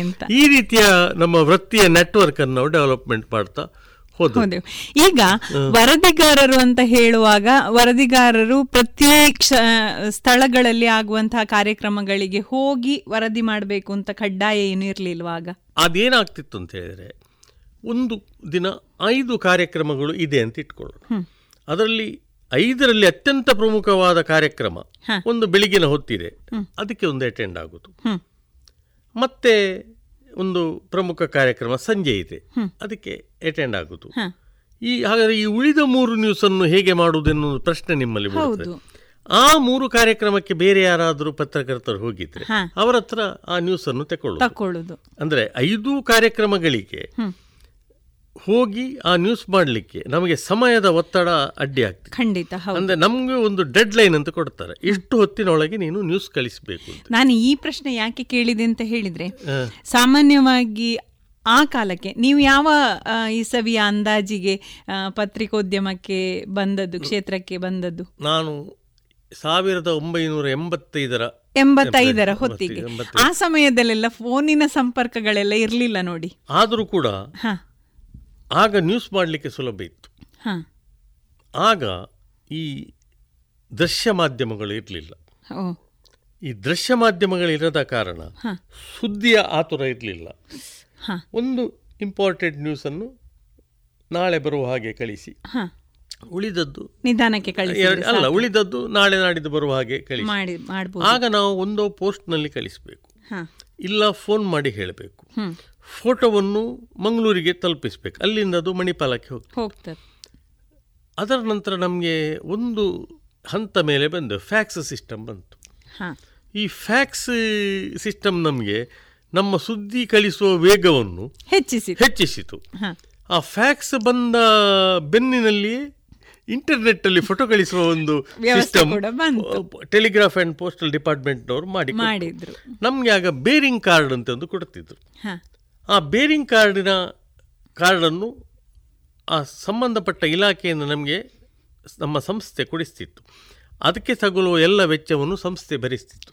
ನಾವು ಪೋಸ್ಟ್ ಆಫೀಸಿಗೆ ಹೋಗಿ ನಮ್ಮ ಅಥವಾ ಟೆಲಿಗ್ರಾಫ್ ಆಫೀಸಿಗೆ ಹೋಗಿ ನಮ್ಮ ಬೇರಿಂಗ್ ಕಾರ್ಡನ್ನು ತೋರಿಸಿ ನಾವು ಕಳುಹಿಸಬೇಕಾದ ಸುದ್ದಿಯನ್ನು. ಕೆಲವು ಬಾರಿ ಟೆಲಿಗ್ರಾಮ್ನಲ್ಲಿ ಕೂಡ ನಾವು ಸುದ್ದಿ ಕಳಿಸ್ತಿದ್ದೆವು. ಅದಕ್ಕೂ ಆ ಬೇರಿಂಗ್ ಕಾರ್ಡಲ್ಲಿ ಅವಕಾಶ ಇತ್ತು. ಅದರ ನಂತರದಲ್ಲಿ ನಮ್ಮ ಕೈ ಬೆರಳ ತುದಿಗೆ ಬಂತು ಪತ್ರಿಕೋದ್ಯಮ. ಹೌದು. ಏಕೆಂದರೆ ಕಂಪ್ಯೂಟರ್ ಆರಂಭ ಆಯಿತು. ಒಂದು ನಿಮಿಷದಲ್ಲಿ ಫೋಟೋ ಎರಡು ನಿಮಿಷದಲ್ಲಿ ನ್ಯೂಸ್ ಕಳಿಸುವ ಪದ್ಧತಿ. ಹೌದು. ಜೊತೆ ಜೊತೆಯಲ್ಲಿ ದೃಶ್ಯ ಮಾಧ್ಯಮಗಳು ಬಂದವು.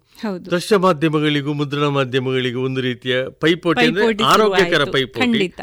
ಇದೆಲ್ಲ ಸುರಾಯಿತು. ಇದು ಪತ್ರಿಕೋದ್ಯಮದ ವೇಗಕ್ಕೆ ಮತ್ತು ಜನರಲ್ಲಿ ಬಹುಬೇಗನೆ ಸುದ್ದಿ ತಲುಪಿಸುವ ವ್ಯವಸ್ಥೆಗೆ ಕಾರಣ ಆಯಿತು. ಉದಾಹರಣೆಗಾಗಿ ಈಗ ಇಲ್ಲಿ ಒಂದು ಕಾರ್ಯಕ್ರಮ ಆದರೆ ಅದು ಅದರ ಬ್ರೇಕಿಂಗ್ ನ್ಯೂಸೋ ಅಥವಾ ನ್ಯೂಸ್ ಅವರ. ಯಾವುದೇ ಸಂದರ್ಭದಲ್ಲಿ ಆ ಸುದ್ದಿ ಪ್ರಕಟ ಆಗಿ ಆಗ್ತದೆ. ಹೌದು. ಪತ್ರಿಕೆಗಳನ್ನು ನಾಳೆ ಬೆಳಗಿನವರೆಗೆ ನೋಡುದು ಕಾಯ್ಬೇಕು. ಕಾಯ್ಬೇಕಾಗ್ತದೆ ಹಾಗೆಂದ ಮಾತ್ರಕ್ಕೆ ಟಿವಿಯಲ್ಲಿ ನಾವು ಆ ನ್ಯೂಸನ್ನು ನೋಡಿದ್ದೇವೆ ಪತ್ರಿಕೆ ನಾವು ಓದುದಿಲ್ಲ ಅಂತೇಳಿ ಯಾವ ಓದುಗನು ಹೇಳುವುದಿಲ್ಲ. ಅವ ಟಿವಿಯಲ್ಲಿಯೂ ಸುದ್ದಿಯನ್ನು ವೀಕ್ಷಣೆ ಮಾಡ್ತಾನೆ. ಜೊತೆಗೆ ಪತ್ರಿಕೆಯನ್ನು ಕೂಡ ಕೊಂಡು ಹೋಗ್ತಾರೆ ಸಾಮಾನ್ಯವಾಗಿ ಒಬ್ಬ ವರದಿಗಾರ ವರದಿ ಮಾಡಬೇಕು ಅಂತ ಹೇಳಿದರೆ, ಪ್ರಮುಖವಾಗಿ ಪತ್ರಿಕೆಗಳಲ್ಲಿ ಅವನ ಭಾಷಾ ಜ್ಞಾನ, ಭಾಷಾ ಶುದ್ಧತೆ ಮತ್ತು ವ್ಯಾಕರಣಬದ್ಧವಾದ ವಾಕ್ಯ ರಚನೆ ಇವಿಷ್ಟು ಇರಲೇಬೇಕು. ಈಗಿನ ಪತ್ರಿಕೋ ಈಗಿನ ಪತ್ರಿಕೋದ್ಯಮದ ಬಗ್ಗೆ ನಾನು ಮಾತಾಡ್ತಾ ಇರೋದಲ್ಲ ಅಂದಿನ ಪತ್ರಿಕೋದ್ಯಮದ ಒತ್ತಡದ ಬದುಕಿಲ್ಲದ ಪತ್ರಿಕೋದ್ಯಮ ಇದ್ದಂಥ ಸಂದರ್ಭದಲ್ಲಿ. ಭಾಷಾ ಶುದ್ಧತೆಗಾಗಿಯೇ ಪತ್ರಿಕೆಗಳನ್ನು ಓದುವಂತಹ ಒಂದು ಪರಿಪಾಠ ಬೆಳೆದಿತ್ತು. ಅಂತ ವರ್ಗ ಕೂಡ ಇತ್ತು. ಅಂತ ವರ್ಗ ಕೂಡ ಇತ್ತು.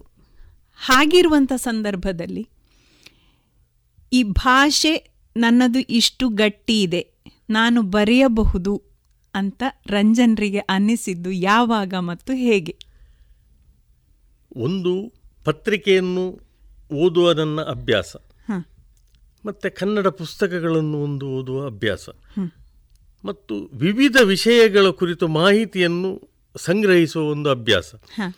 ಈ ಮೂರು ಸಂಗತಿಗಳು ನಾನು ಕೂಡ. ಪತ್ರಕರ್ತ ಆಗ್ಬಹುದು ಎಂಬ ಒಂದು ಮನಸ್ಸಿನಲ್ಲಿ ಗಟ್ಟಿ ಭಾವನೆ ಬಂತು. ಅದರ ಪ್ರಯತ್ನವನ್ನು ಮಾಡಿದಾಗ ಅದು ನನಗೆ ಸಫಲತೆಯನ್ನು ಕೂಡ ಕೊಟ್ಟಿತು. ಆಗ ನನಗೆ ಆಯಿತು. ಭಾಷೆ ನನ್ನನ್ನು ರಕ್ಷಿಸ್ತದೆ ನಾನು ಕನ್ನಡ ಪತ್ರಿಕೋದ್ಯಮದಲ್ಲಿ ಮುಂದುವರಿಯಬಹುದು. ಎನ್ನುವ ಸಿಗ್ನಲ್ ನನಗೆ ಸಿಕ್ಕಿದಾಗೆ ಆಯಿತು. ಯಾಕೆಂದರೆ ನಾನು ಕಳಿಸಿದ ವರದಿ ಪ್ರಕಟಗೊಂಡದ್ದು. ಮತ್ತು ಅದರಲ್ಲಿ ನಾನು ಆ ವರದಿಗೆ ಏನು ಪೂರಕ ಅಂಶಗಳು ಬೇಕು ಅದನ್ನೆಲ್ಲ ಅದರಲ್ಲಿ ಕ್ರೋಢೀಕರಿಸಿದ್ದು ಇದು ಇದನ್ನು ಓದುಗ ಓದಿ ಇದು ಸುದ್ದಿ ಸರಿ ಇಲ್ಲ ಅಂತೇಳಿ ನಮಗೆ ಬೈಯದೇ ಇದ್ದದ್ದು. ಇದೆಲ್ಲವೂ ನಮಗೆ ಹೌದು. ಇದಕ್ಕೂ ವಿಷಯದ ಗ್ರಹಿಕೆ ಯಾಕೆ ಬೇಕು ಅಂತೇಳಿ ನಾನು ಉದಾಹರಣೆ ಸಹಿತ ಹೇಳ್ತೇನೆ. ಒಬ್ಬರು ಒಳ್ಳೆಯ ವಿದ್ವಾಂಸರು ಒಂದು ವಿಚಾರದ ಕುರಿತಂತೆ ಒಂದು ಸಭೆಯಲ್ಲಿ ಮಾತಾಡಿದರು. ಅದು ಸಂಜೆ ಏಳು ಎಂಟು ಗಂಟೆಗೆ ನಡೆದ ಕಾರ್ಯಕ್ರಮ. ಒಂದು ಪತ್ರಿಕೆಯವರು ಯಾರ? ಅಲ್ಲಿಗೆ ಹೋಗಿತ್ತು. ಅಲ್ಲಿ ಹೋದ ಪತ್ರಕರ್ತನಿಗೆ ಭಾಷೆಯೇ ಹಿಡಿತಾ ಇತ್ತು. ಆದರೆ ಅವರು ಮಾತಾಡಿದ ವಿಷಯದ ಮೇಲೆ ಅರ್ಥ ಆಗಿರಲಿಲ್ಲ. ಮರುದಿವಸ ಮರು ದಿವಸ ಆ ಪತ್ರಿಕೆಯಲ್ಲಿ ಆ ಸುದ್ದಿ ಬಂತು. ಭಾಷಣ ಮಾಡಿದ ವ್ಯಕ್ತಿ ನನಗೆ ಪುತ್ತೂರಿನಲ್ಲಿ ಸಿಕ್ಕಿದ್ರು. ನಿಮಗೆ ಈಗ ಏನು ಕೆಲಸ ಉಂಟು? ನನಗೆ ಏನು ಕೆಲಸ ಇಲ್ಲ. ಹಾಗಾದ್ರೆ ಒಂದು ಕಾಫಿ ಕುಡಿದು ಮಾತಾಡುವ. ಅವರು ಯಾವತ್ತೂ ನಾವು ಒಟ್ಟಿಗೆ ಕಾಫಿ ಕುಡಿದ ಆ ದಿವಸ ನನಗೆ ಮತ್ತೆ ಹೇಳಿದರು. ನೋಡಿ. ನಿನ್ನೆ ನಾನು ಹೇಳಿದ ಒಂದು ವಿಷಯದಲ್ಲಿ ಇವತ್ತು ಇಂಥ ಪತ್ರಿಕೆಯಲ್ಲಿ ಆ ಸುದ್ದಿ ಪ್ರಕಟ ಆಗಿದೆ. ನಾನು ಎಂತ ಹೇಳಿದ್ನೋ ಅಥವಾ ಅವರಿಗೆ ಅದು ಹೇಗೆ ಕೇಳಿಸಿತೋ ನನಗೆ ಗೊತ್ತಿಲ್ಲ. ಆದರೆ ಆ ವರದಿಯಲ್ಲಿ ನನಗೆ ಒಂದು ಸಂದೇಶ ಉಂಟು. ಏನು ಸರ್? ನೀನು ಆ ವಿಷಯವನ್ನು ಹೀಗೆ ಕೂಡ ಮಾತಾಡಬಹುದು ಅಂತೇಳಿ ಆ ವರದಿ ನನಗೆ ಒಂದು ಕಲಿಸಿತು. ಅಂತ ಹೇಳಿದರು.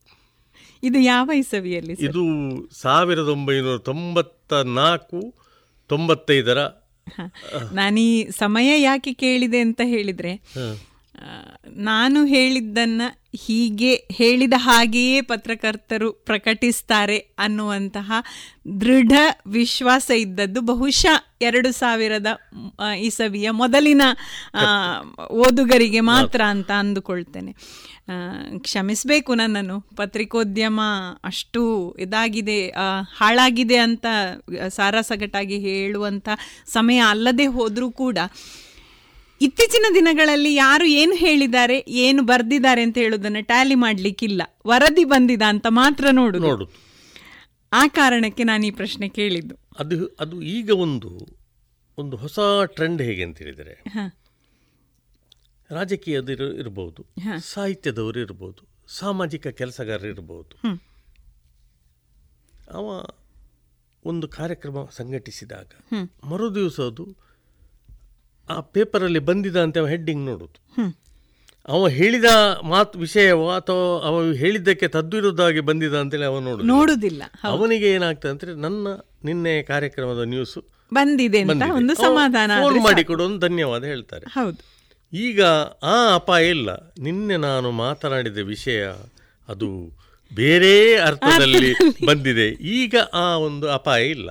ಈಗ ನ್ಯೂಸ್ ಬಂದಿದೆ ಅಂದ್ರೆ ನೋಡ್ತಾರೆ.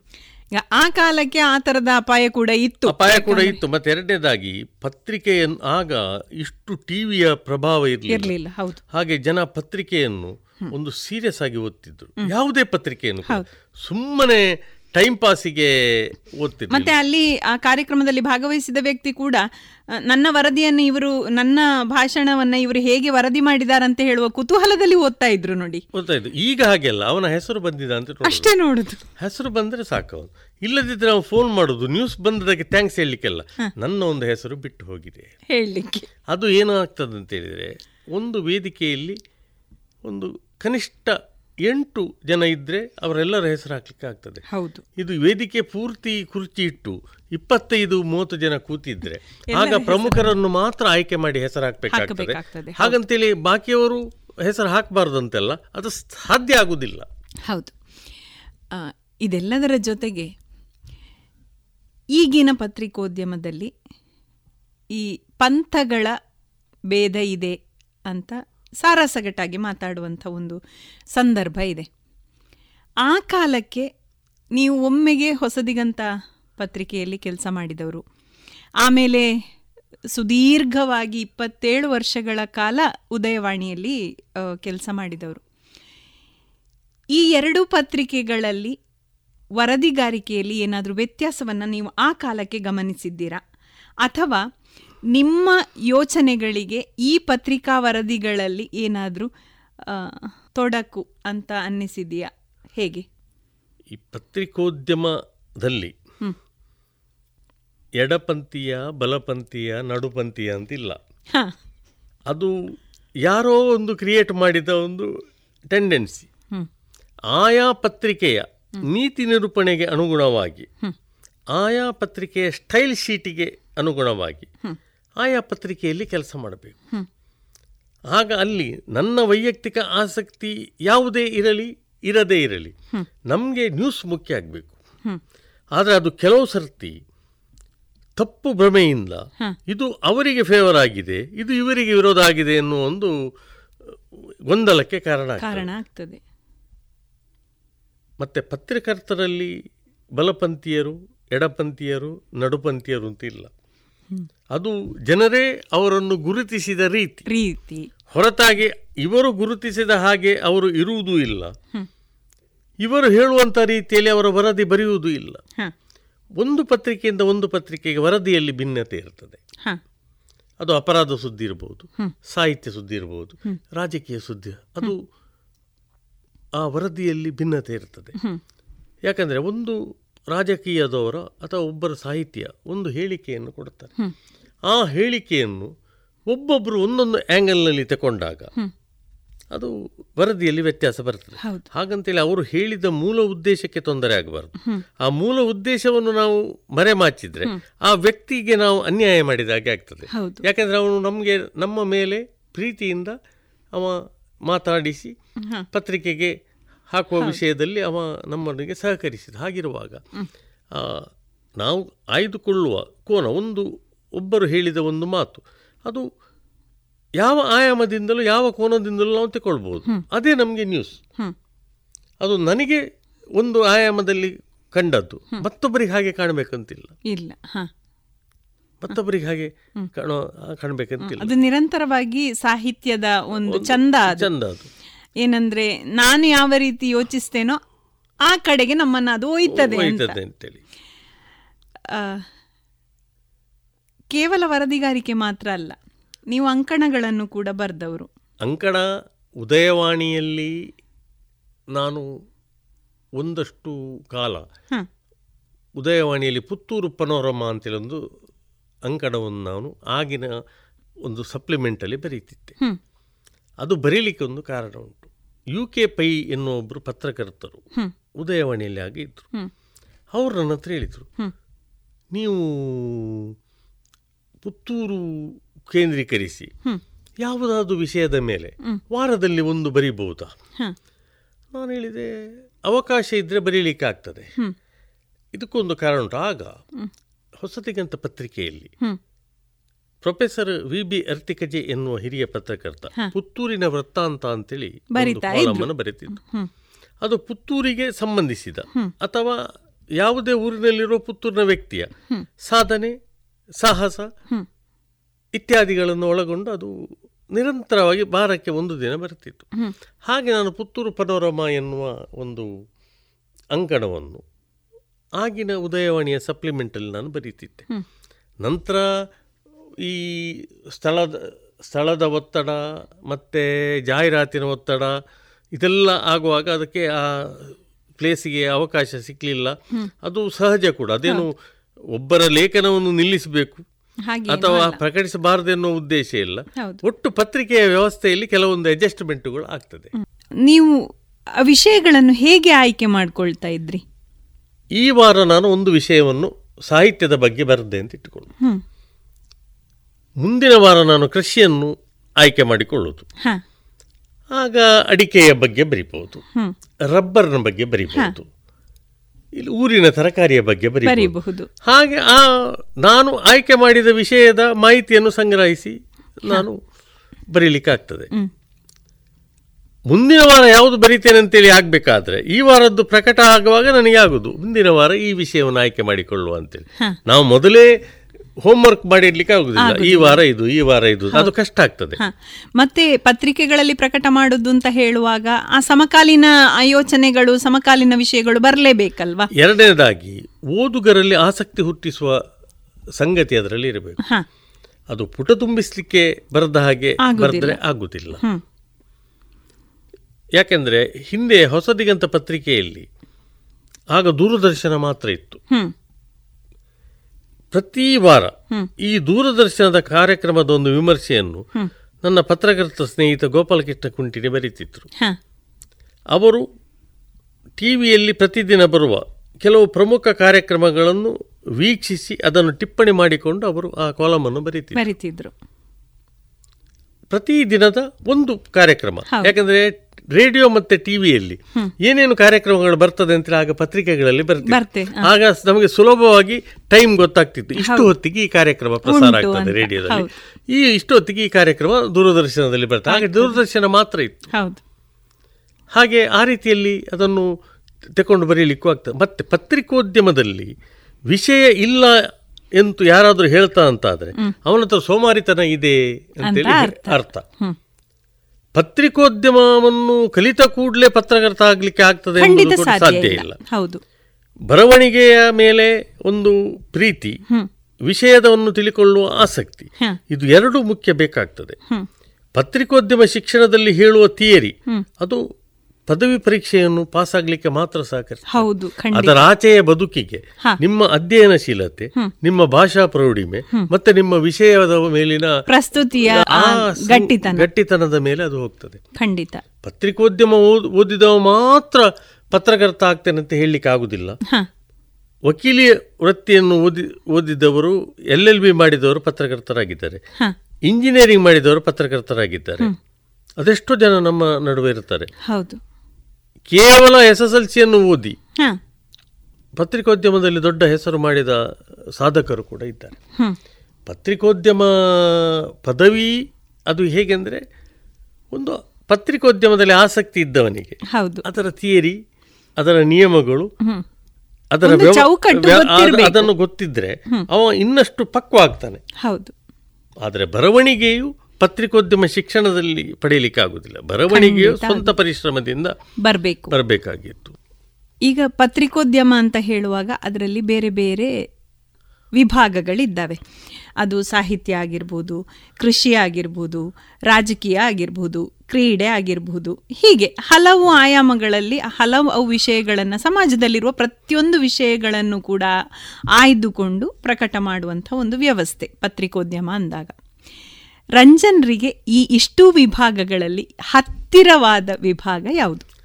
ನನಗೆ ಅತ್ಯಂತ ಹತ್ತಿರವಾದ ವಿಭಾಗ. ಅಪರಾಧ ಸುದ್ದಿ ವಿಭಾಗ. ಹಾ. ಯಾಕೆಂದರೆ ಈ ಅಪರಾಧ ಸುದ್ದಿಯನ್ನು. ಬರೆಯುವುದು ಕೂಡ ಒಂದು ಕಲೆ. ನೋಡಿ ಅಪರಾಧ ಸುದ್ದಿ ನಮಗೆ ಸಿಕ್ಕುವ ಮೂಲವೇ ನ್ಯಾಯಾಲಯ ಮತ್ತು ಪೊಲೀಸ್ ಸ್ಟೇಷನ್. ಹಾ. ಒಂದು ಘಟನೆ ನಡೆದರೆ. ಆ ಘಟನೆಯ ಕುರಿತು ಪತ್ರಕರ್ತರಲ್ಲಿ ಸಹಜ ಆಸಕ್ತಿ ಹುಟ್ಟಿದರೆ. ಅದನ್ನು ಫಾಲೋಅಪ್ ಮಾಡಲಿಕ್ಕೆ ಆಗ್ತದೆ.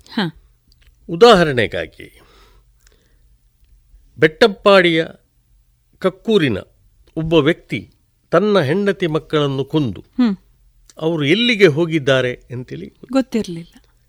ಆ ಸಂದರ್ಭನ ಉದಯವಾಣಿಯಲ್ಲಿ ಹನ್ನೆರಡು ದಿವಸ ಅದರ ಫಾಲೋಅಪ್ ಸ್ಟೋರಿ ಮಾಡಿದ್ದೇನೆ.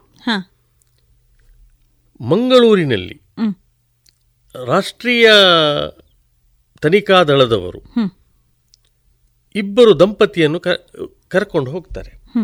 ಅವರು ಭಯೋತ್ಪಾದಕರಿಗೆ ಹಣವನ್ನು ಕಳಿಸುವ ವ್ಯವಸ್ಥೆ ಮಾಡ್ತಾ ಇದ್ದಾರೆ. ಆಗ ನಾನು ಒಬ್ಬ ಪೊಲೀಸ್ ಅಧಿಕಾರಿ ಹತ್ರ ಕೇಳಿದೆ. ಇದು ಇವರು ಎಂಥದ್ದಿದು ಇದನ್ನು ನಾವು ಭಯೋತ್ಪಾದನೆ ಮತ್ತು ದೇಶದ್ರೋಹಿ ಚಟುವಟಿಕೆಗೆ ಸಂಬಂಧಪಟ್ಟಂತೆ ಸ್ಲೀಪರ್ ಸೆಲ್ ಅಂತ ಕರೀತೇವೆ ಅಂತೇಳಿ ಆ ಹೆಸರು ಕೇಳುವಾಗಲೇ ನನಗೆ ಕುತೂಹಲ ಕೇಳಿಸಿತು ಇದು ಎಂಥದ್ದಿದು ಸ್ಲೀಪರ್ ಸೆಲ್ ಹೌದು. ಕಡೆಗೆ ಅದರಲ್ಲಿ ಅಂಥ ಪ್ರ ಪ್ರಕರಣಗಳನ್ನೇ ಪತ್ತೆ ಹಚ್ಚಿದ ಕೆಲವು ಅಧಿಕಾರಿಗಳಲ್ಲಿ ಕೇಳುವಾಗ ಅವರದ ಸ್ವರೂಪವನ್ನು ಕೊಟ್ಟರು.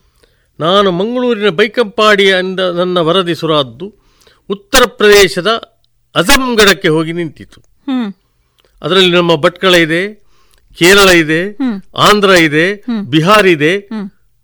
ಇಲ್ಲಿಯ ಬೈಕಂಪಾಡಿಯಿಂದ ಹೊರಟ ಒಂದು ವರದಿ. ವಿಷಯದ ವರದಿ.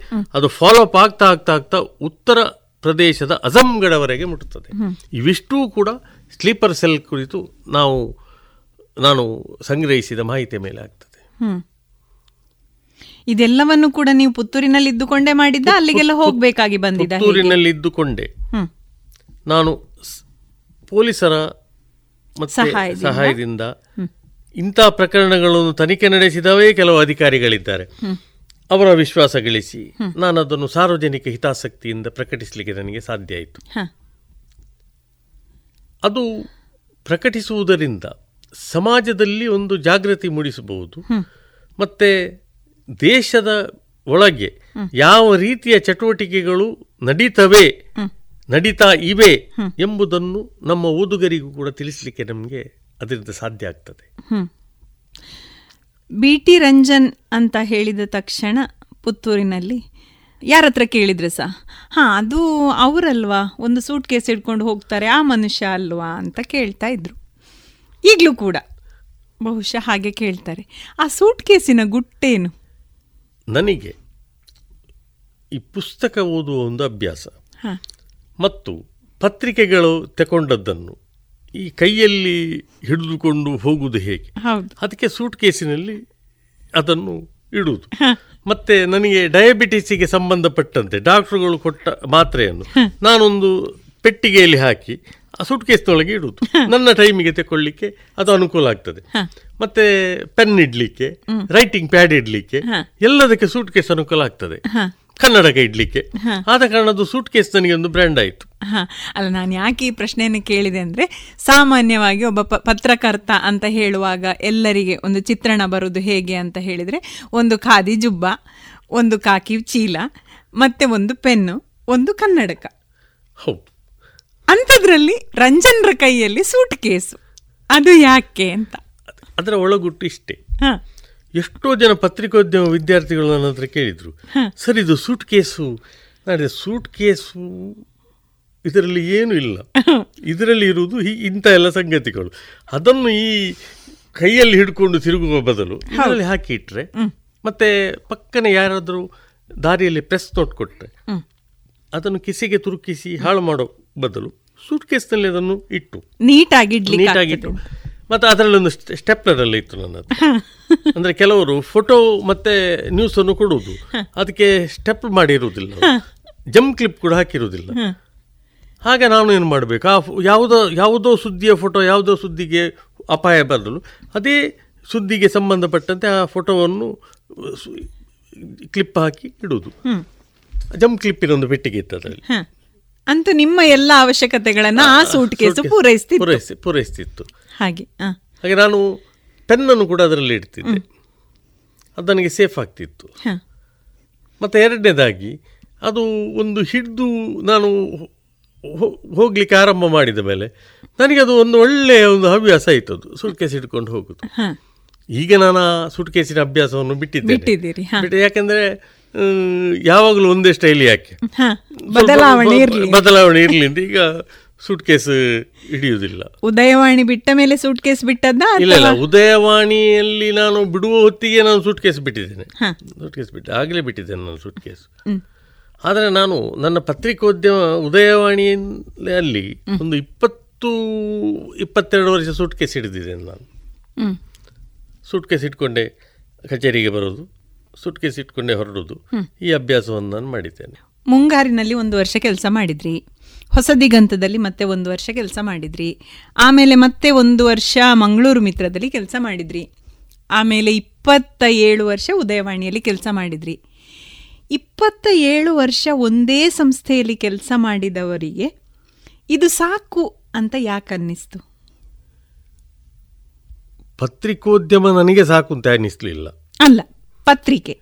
ಪತ್ರಿಕೆಗೆ ಇದು ಸಾಕು ಸಾಕು ಅಂತ ಅನಿಸ್ಲಿಕ್ಕೆ ಅದಕ್ಕೆ ಅವರದೇ ಆದ ಕಾರಣಗಳಿರ್ಬೋದು. ಆದರೆ ನಾನು ಪತ್ರಿಕೋದ್ಯಮ ಸಾಕು ಅಂತೇಳಿ ಹೇಳಿದವನಲ್ಲ. ಖಂಡಿತ ಆಗ್ಲಿಕ್ಕೆ ಸಾಧ್ಯ ಇಲ್ಲ. ಯಾಕೆಂದ್ರೆ ನಾನು ಪುತ್ತೂರು ಸೀಮೆಯ ಒಡೆಯ ಮಾಲಿಂಗೇಶ್ವರ ದೇವರಿಗೆ ಕೈ ಮುಗಿದು ನಿತ್ಯ ನನ್ನ ಪತ್ರಿಕೋದ್ಯಮನ ಆರಂಭಿಸು ಹ್ಮ್. ನನ್ನನ್ನು ಪತ್ರಿಕೋದ್ಯಮ ನಿಲ್ಲಿಸು ಅಂತೇಳಿ ನನ್ನ ಪುತ್ತೂರು ಸೀಮೆಯ ಒಡೆಯ ಹೇಳಬೇಕು. ಹೊರತು ಬೇರೆ ಯಾರು ನನ್ನನ್ನು ಪತ್ರಿಕೋದ್ಯಮದಲ್ಲಿ ತಡೀಲಿಕ್ಕೆ ಆಗುದಿಲ್ಲ. ಹಾಗಾದ್ರೆ ರಂಜನ್ರಿಗೆ ಬದುಕೇ ಪತ್ರಿಕೋದ್ಯಮವ ಅಥವಾ ಬದುಕಿಗಾಗಿ ಪತ್ರಿಕೋದ್ಯಮವ? ಪತ್ರಿಕೋದ್ಯಮ ನನ್ನ ಜೀವನ ಕ್ರಮ. ಪತ್ರಿಕೋದ್ಯಮ ನನ್ನ ಜೀವನ ಕ್ರಮ. ಅದು ವೃತ್ತಿ ನನ್ನ ಬದುಕು ಎಲ್ಲವೂ ಹೌದು. ಈ ಸಾರ್ವಜನಿಕ ಸಂಪರ್ಕದ ವಿಸ್ತಾರ ಮತ್ತೆ ಸ್ನೇಹಾಚಾರ ಇದೆಲ್ಲವೂ ನನಗೆ ಪತ್ರಿಕೋದ್ಯಮದಿಂದ ಸಾಧ್ಯ ಆಗಿದೆ.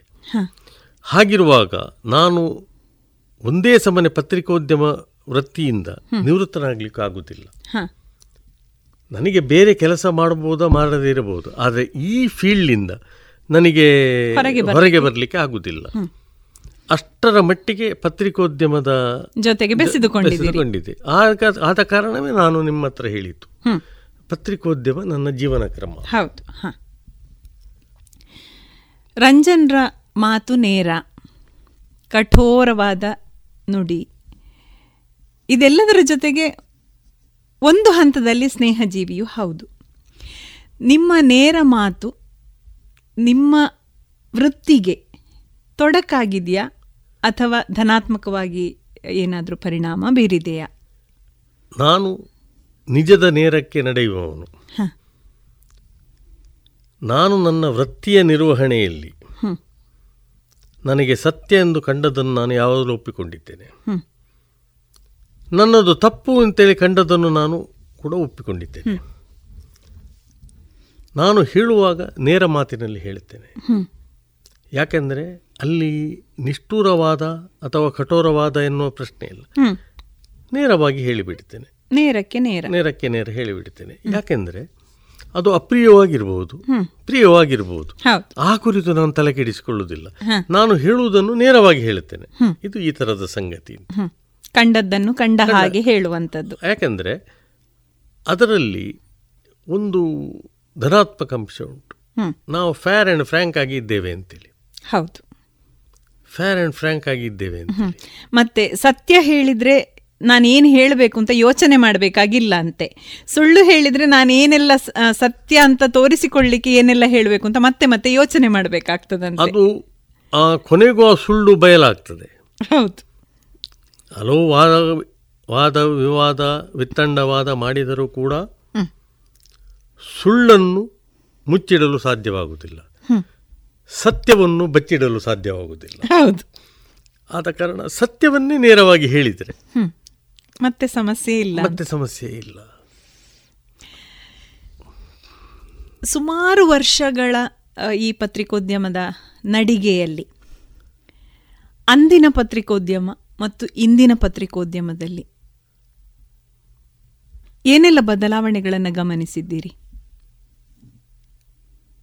ಪತ್ರಿಕೆಯಲ್ಲಿ ಪ್ರಚಾರ ಪಡೆಯು ಪಡೆಯಲಿಕ್ಕಾಗಿಯೇ ಇರುವ ಒಂದು ವರ್ಗ ಅಂದು ಇತ್ತು ಇಂದು ಇದೆ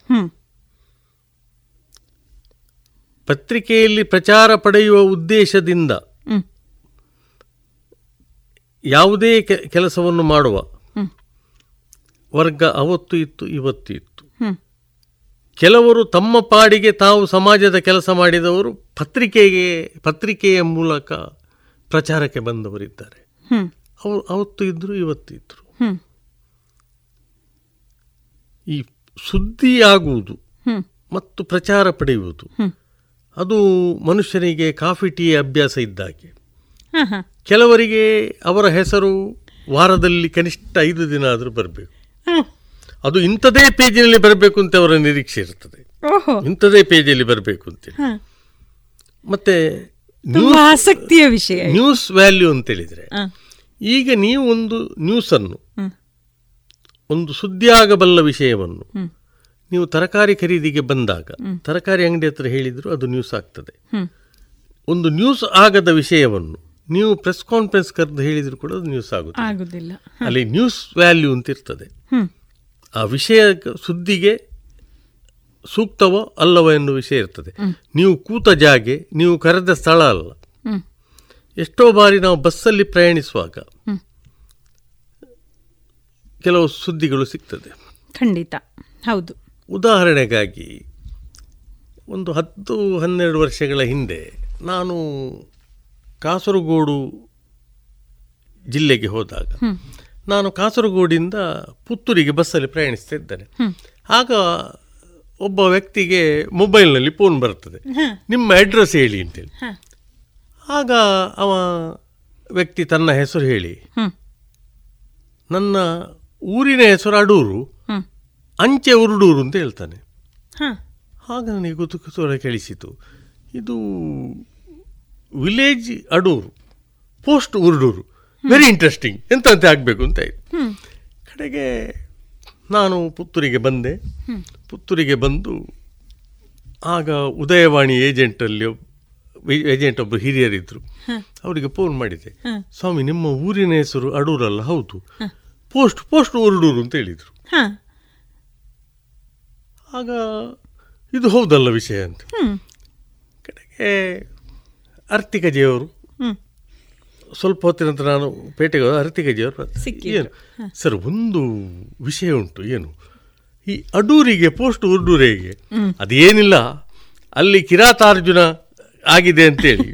ಅಲ್ಲಿ ಉರುಡುದ್ದಲ್ಲ ಹಾಗೆ ಅದು ಪೋಸ್ಟ್ ಉರುಡೂರು ಅಂತ ಆಗಿದೆ ಅದು ಪೋಸ್ಟಲ್ ಅಡ್ರೆಸ್ಸೇ ಉರುಡೂರು. ಅದಕ್ಕೆ ಪ್ರ- ಪ್ರತ್ಯೇಕ ಪಿನ್ ನಂಬರ್ ಕೂಡ ಪಿನ್ ಕೋಡ್ ನಂಬರ್ ಕೂಡ ಇದೆ ಅಂತೇಳಿ. ಕಡೆಗೆ ನಾನು ನನ್ನ ಸಹೋದ್ಯೋಗಿಯಾಗಿದ್ದ ಅನಂತ ಭಟ್ರ ಹತ್ರ ಹೇಳಿದೆ ನೋಡೋ ನೆಟ್ಟಲ್ಲಿ ಒಮ್ಮೆ ಪೋಸ್ಟಲ್ಲಿ ತೆಗೀರಿ ಅಂತೇಳಿ. ನೋಡುವಾಗ ಇದು ಪೋಸ್ಟ್ ಉರ್ಡೂರು ಅಂತ ಬರುವಾಗ ಅದು ಲೊಕೇಟೆಡ್ ಇನ್ ಕೇರಳ ಇದೆಲ್ಲ ಬರ್ತದೆ. ಅದನ್ನು ನ್ಯೂಸ್ ಮಾಡಿದೆ ನಾನು. ಊರು ಅಡೂರು ಅಂಚೆ ಉರುಡೂರು ಅಂತ. ಅದು ಭಾರಿ ಕ್ಲಿಕ್ ಆಯ್ತು ಆ ನ್ಯೂಸು ಅಂದರೆ ಅಡೂರಿನವರಿಗೆ ಅಚ್ಚರಿ ಆಯಿತು ಇದೊಂದು ಸಂಗತಿ ಉಂಟಾ ಅಂತೇಳಿ. ಇದೊಂದು ಸಂಗತಿ ಉಂಟು ಅಂತೇಳಿ. ಅವರಿಗೆ ಕೂಡ ಅಚ್ಚರಿ ಆಯಿತು. ಹಾಗೆ ಅದು ಬಸ್ಸಿನಲ್ಲಿ ಹೋಗುವಾಗ ನನಗೆ ಕೇಳಿ ತಿಳಿದ ವಿಷಯ. ವಿಷಯ, ಅದು ಒಂದು ಭಾರಿ ನ್ಯೂಸಿಗೆ ಕಾರಣ ಆಯಿತು. ಇಂಥದೆಲ್ಲ ಕೆಲವು ಆಕಸ್ಮಿಕವಾಗಿ ಸಿಗುವ ವಿಷಯ. ನಮಗೆ ಭಾರಿ ಪ್ರಚಾರಕ್ಕೆ ಕಾರಣ ಕಾರಣ ಆಗ್ತದೆ. ಒಂದು ಸಾರಿ ಒಬ್ಬ ವ್ಯಕ್ತಿಯ ಮನೆಗೆ. ಪೀಠೋಪಕರಣ ಮಾಡಿಕೊಡಲಿಕ್ಕೆ ಒಬ್ಬ ಮರದ ಕೆಲಸದವರು ಬರ್ತಾರೆ. ಎರಡು ಮೂರು ತಿಂಗಳ ಕಾಲ ಅಲ್ಲಿ ಕೆಲಸ ಮಾಡ್ತಾರೆ ಅಷ್ಟಾಗುವಾಗ ಮನೆ ಮಾಲೀಕನ ಪತ್ನಿಗೂ ಆ ಮರದ ಕೆಲಸ ಮಾಡುವವನಿಗೂ ಒಂದು ಪ್ರೀತಿ ಹುಟ್ಟಿ. ಈ ಮನೆ ಮಾಲೀಕನ ಪತ್ನಿ ಈ ಕೆಲಸ ಮಾಡುವ ಬಡಗಿಯೊಂದಿಗೆ ಓಡಿ ಹೋಗ್ತಾಳೆ. ಪೊಲೀಸ್ ಕಂಪ್ಲೇಂಟ್ ಆಗ್ತದೆ. ಪೊಲೀಸ್ ಕಂಪ್ಲೇಂಟ್ ಆದರೂ ಕೂಡ ಅದೊಂದು ನ್ಯೂಸಿನಲ್ಲಿ ಸ್ವಾರಸ್ಯಕತೆ ಉಂಟಲ್ಲ. ಕಡೆಗೆ ನಾನು ಬಡಗಿಯೊಂದಿಗೆ ಓಡಿ ಹೋದ ಬೆಡಗಿ ಅಂತೇಳಿ ಹೆಡ್ಡಿಂಗ್ ಕೊಟ್ಟು. ಆ ನ್ಯೂಸನ್ನು ಮಾಡಿದ್ದೆ ಹ್ಮ್. ಅದು ಭಾರೀ ಅಪ್ರಿಸಿಯೇಷನ್ಗೆ ಕಾರಣ ಆಯಿತು ಖಾಲಿ ಒಂದು ಹೆಡ್ಡಿಂಗ್. ಬಡಗಿಯೊಂದಿಗೆ ಓಡಿ ಹೋದ ಬೆಡಗಿ. ಅದು ಪೊಲೀಸ್ ಕಂಪ್ಲೇಂಟ್ ಅವರು ಹಾಗೆ ಕೊಟ್ಟಿತ್ತು ನನ್ನ ಮನೆಗೆ ಬಡಗಿ ಕೆಲಸಕ್ಕೆ ಬಂದಿದ್ದ ವ್ಯಕ್ತಿಯೊಟ್ಟಿಗೆ ನನ್ನ ಹೆಂಡತಿ ಪರಾರಿಯಾಗಿದ್ದಾಳೆ. ಆ ಎಫ್ ಐ ಆರ್ ಅನ್ನು ಆಧರಿಸಿ ನಾನು ಆ ನ್ಯೂಸನ್ನು ಮಾಡಿದೆ. ಮಾಡಿದ್ದು. ಇಲ್ಲದಿದ್ದರೆ ಅದು ಅವರ ಮಾನಹಾನಿಗೆ ಕಾರಣ ಆಗ್ತದೆ. ಖಂಡಿತ ಹೌದು. ಓಡಿ ಹೋದವರು ಯಾರು? ಅವರ ಹೆಸರು ಎಫ್ ಐ ಹೌದು. ದೂರು ಕೊಟ್ಟವರು ಯಾರು? ಅವರ ಹೆಸರು ಎಫ್ ಐ ಆರ್ನಲ್ಲಿ ಹೌದು. ಆ ಎಫ್ ಐ ಆರ್ ಎಂಬುದು ಪ್ರಥಮ ಮಾಹಿತಿ ವರದಿ ಅಂತ ಕೇಳ್ತದೆ ಯಾವುದೇ ಅಪರಾಧ ಸುದ್ದಿಗೆ ಪ್ರಥಮ ಮಾಹಿತಿ ವರದಿಯೇ ಆಧಾರ ಆಗಬೇಕು. ಪ್ರಥಮ ಮಾಹಿತಿ ವರದಿ ಇಲ್ಲದೆ. ಯಾವುದೇ ಅಪರಾಧ ಸುದ್ದಿಗಳನ್ನು ಮಾಡಿದರೆ ಅದು ಕಾನೂನಿಗೆ ವಿರುದ್ಧ. ವಿರುದ್ಧ ಅಂತ. ಎಂಥ ಆತುರ ಇದ್ದರೂ ಕೂಡ ಸಂಬಂಧಪಟ್ಟ ಪೊಲೀಸ್ ಠಾಣೆಯಲ್ಲಿ ವಿಚಾರಿಸಿಕೊಳ್ಬೇಕು. ಇಂಥ ಒಂದು ಘಟನೆ ನಡೆದಿದ. ಇದು ನಿಮ್ಮ ಪೊಲೀಸ್ ಠಾಣೆಯಲ್ಲಿ ಎಫ್ ಐ ಆರ್ ಆಗಿದ್ದ ಹೌದು ಅಥವಾ ಅಲ್ಲ ಅಂತ ಅವರು ಹೇಳ್ತಾರೆ. ಹೌದು ಅಂತೇಳಿ ಇಂಥವರದರ ಆರೋಪಿಯ ಎಲ್ಲ ಮಾಹಿತಿಯನ್ನು ಕೊಡುತ್ತಾರೆ. ಆಗ ಆ ನ್ಯೂಸಿಗೆ ಒಂದು ವ್ಯಾಲ್ಯೂ ಇರ್ತದೆ ಮತ್ತು ಲೀಗಲ್ ಬೈಂಡ್ನೆಸ್ ಕಾನೂನಿನ ಚೌಕಟ್ಟಿನೊಳಗೆ ಆ ನ್ಯೂಸನ್ನು ನಾನು ಮಾಡಿದ್ದೇನೆ ಅಂತ ಇರ್ತದೆ. ಇರ್ತದೆ. ರಂಜನ್ರ ದೃಷ್ಟಿಕೋನದಲ್ಲಿ ಪತ್ರಿಕೋದ್ಯಮ ಅಂದ್ರೆ ಏನು? ಪತ್ರಿಕೋದ್ಯಮ ಜಾಗೃತಿ ಮೂಡಿಸುವ ಕೆಲಸ ಮಾಹಿತಿ ನೀಡಿಸುವ ಕೆಲಸ ಶಿಕ್ಷಣ ನೀಡುವ ಕೆಲಸ. ಎಲ್ಲವನ್ನು ಮಾಡ್ತದೆ. ಅದು ನಾವು ನಾವು ಪತ್ರಿಕೆಯನ್ನು ಹೇಗೆ ಸ್ವೀಕರಿಸ್ತೇವೆ ಎಂಬುದರ ಮೇಲೆ ಅದು. ಹೊಂದಿಕೊಂಡಿರ್ತದೆ. ಉದಾಹರಣೆಗಾಗಿ ಕೆಲವರು ಉತ್ತಮ ಲೇಖನಗಳಿದ್ರೂ ಕೂಡ ಲೇಖನವನ್ನು ಓದುವುದಿಲ್ಲ ಪತ್ರಿಕೆಯಲ್ಲಿ. ಅವರು ಕೇವಲ ನ್ಯೂಸನ್ನು ಮಾತ್ರ ಓದ್ತಾರೆ. ಕೆಲವರು ನ್ಯೂಸಿಗೆ ತಲೆಕೆಡಿಸಿಕೊಳ್ಳುವುದಿಲ್ಲ ಲೇಖನ ಓದಲಿಕ್ಕೆ ಪತ್ರಿಕೆ ಪತ್ರಿಕೆ ತಗೊಳ್ತಾರೆ.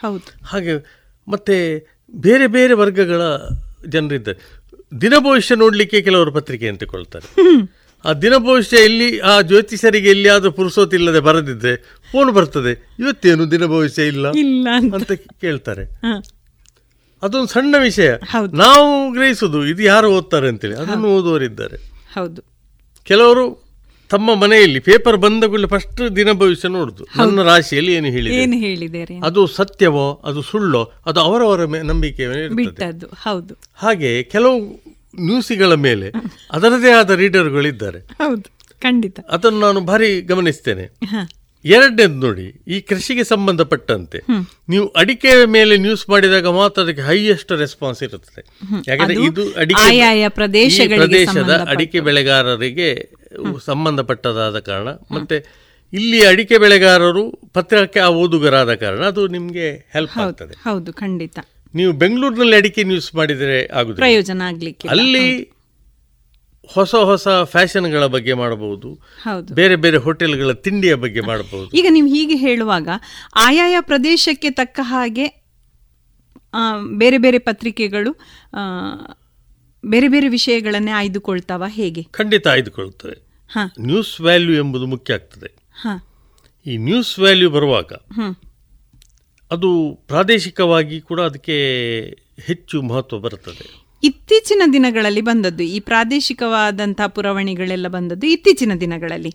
ಅದಕ್ಕಿಂತ ಮೊದಲು ಈ ಪತ್ರಿಕೋದ್ಯಮ ಅಂತ ಬೆಳೆಯುವಂತಹ ಸಂದರ್ಭದಲ್ಲಿದ್ದ ಕೆಲವೇ ಕೆಲವು ಪತ್ರಿಕೆಗಳಿದ್ದಂಥ ಸಂದರ್ಭದಲ್ಲಿ ಈ ರೀತಿಯ ವೈವಿಧ್ಯತೆಯನ್ನು ಹೇಗೆ ಸರಿದೂಗಿಸ್ತಾ ಇದ್ರು ಅಂತ. ಆಗ ಒಂದಷ್ಟು ಸುದ್ದಿಗಳನ್ನು ಮತ್ತು ಒಂದಷ್ಟು ವಿಶೇಷ ವರದಿಗಳನ್ನು ಹಾಕ್ತಿದ್ದೆವು. ಪೂರ್ತಿಯಾಗಿ ಆಗ ನಮಗೆ ಕವರ್ ಮಾಡಿಕೊಡಲಿಕ್ಕೆ ಸಾಧ್ಯ ಆಗ್ತಿರ್ಲಿಲ್ಲ. ಅದಕ್ಕೆ ಈ ಸಪ್ಲಿಮೆಂಟುಗಳು ಬಂದವು.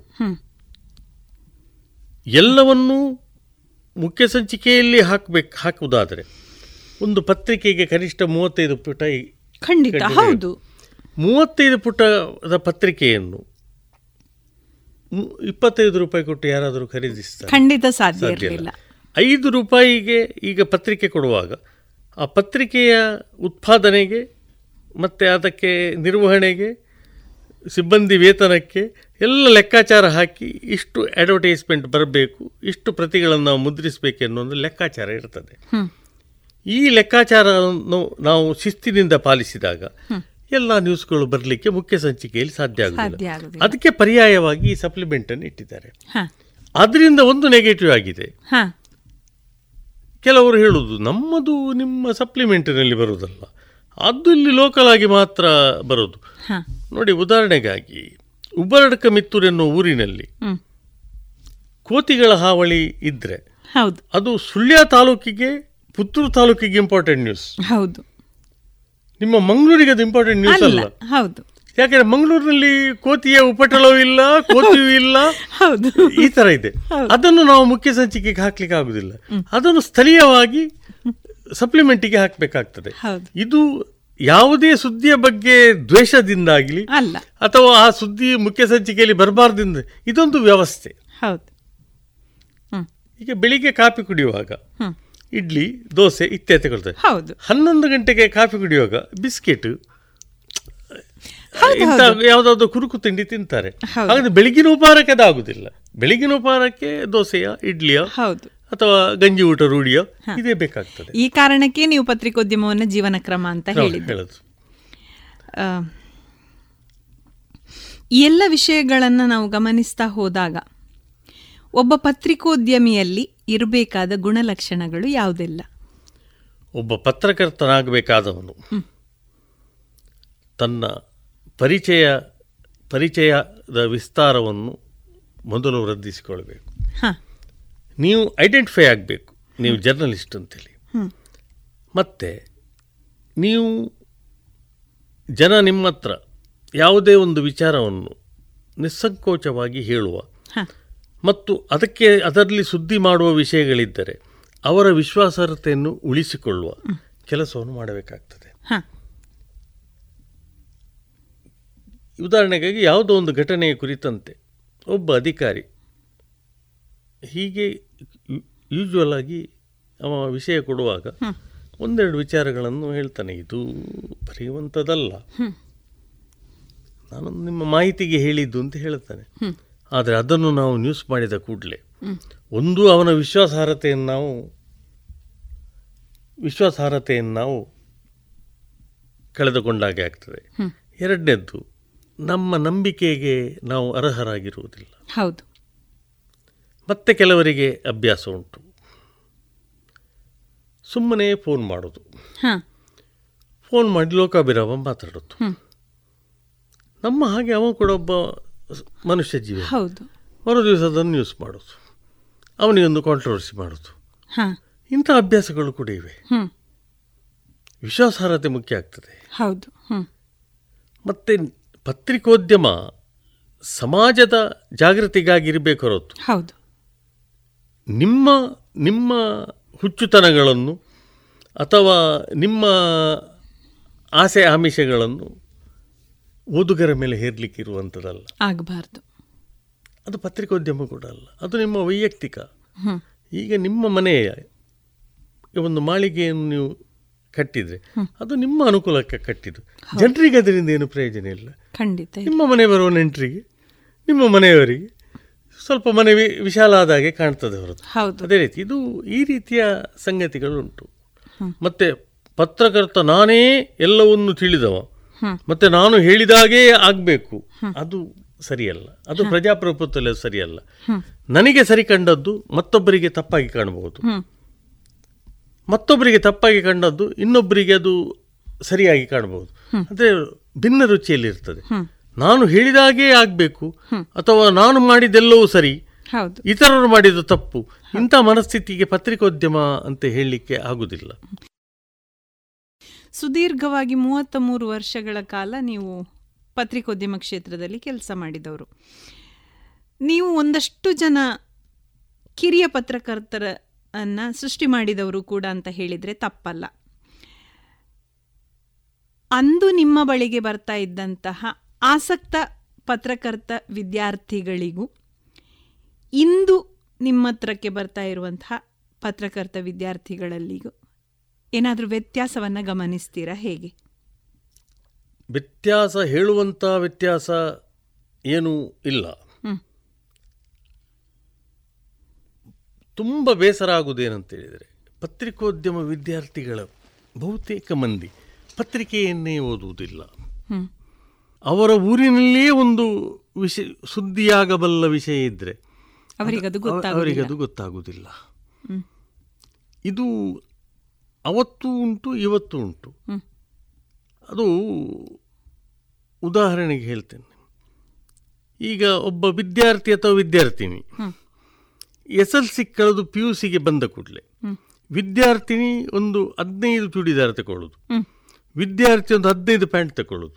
ಅವನಿಗೊಂದು ಹೇಗೆಂದರೆ ನಾನು ಇನ್ನು ಕಾಲೇಜಿಗೆ ಹೋಗುದು ಹಾಗೆ ಇದು ಒಂದು ಟ್ರೆಂಡ್ ಪತ್ರಿಕೋದ್ಯಮದಲ್ಲಿ ಪದವಿ ಪಡೆಯುವುದು ಅಂತೇಳಿ. ಪದವಿಯಲ್ಲಿ ಮುಖ್ಯ ಆಗುವುದಿಲ್ಲ ತಿಳ್ಕೊಂಡ ವಿಷಯ ಮುಖ್ಯ ಆಗ್ತದೆ. ಥಿಯರಿಯನ್ನಷ್ಟೇ ಒಬ್ಬ ಉಪನ್ಯಾಸಕನೋ ಪ್ರಾಧ್ಯಾಪಕನೋ ಹೇಳಿಕೊಡ್ಬೋದು.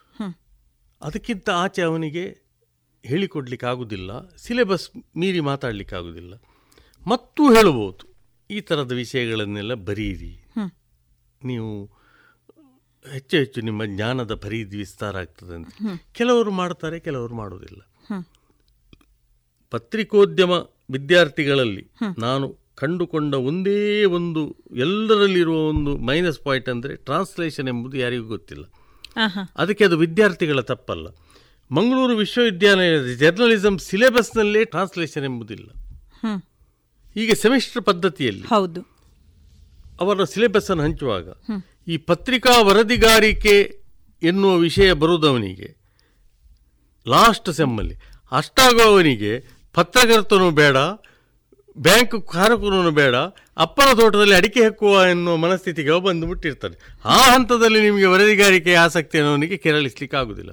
ಅದು ಫಸ್ಟ್ ಸೆಮ್ನಲ್ಲಿ ವರದಿಗಾರಿಕೆ ನುಡಿಚಿತ್ರಗಳನ್ನು ಬರೆಯುವ ವಿಷಯವನ್ನು ಅವನಿಗೆ ವಿಷಯ ಪ್ರವೇಶದಾಗೆ ಮಾಡಿದರೆ ಅದು ಯಕ್ಷಗಾನದಲ್ಲಿ ನಿಮ್ಮ ಪುಂಡುವೇಷ ಪ್ರವೇಶ ಮಾಡಿದಾಗೆ ಆಗ್ತದೆ. ಇದು ಏನಾಗ್ತದೆ? ಅವನಿಗೆ ಪತ್ರಿಕೋದ್ಯಮದಲ್ಲಿ ಆಸಕ್ತಿ ಇರ್ತದ ಇರುವುದಿಲ್ಲ? ಸಿಕ್ಸ್ತ್ ಸೆಮ್ಮಿಗೆ ಆಗುವಾಗ.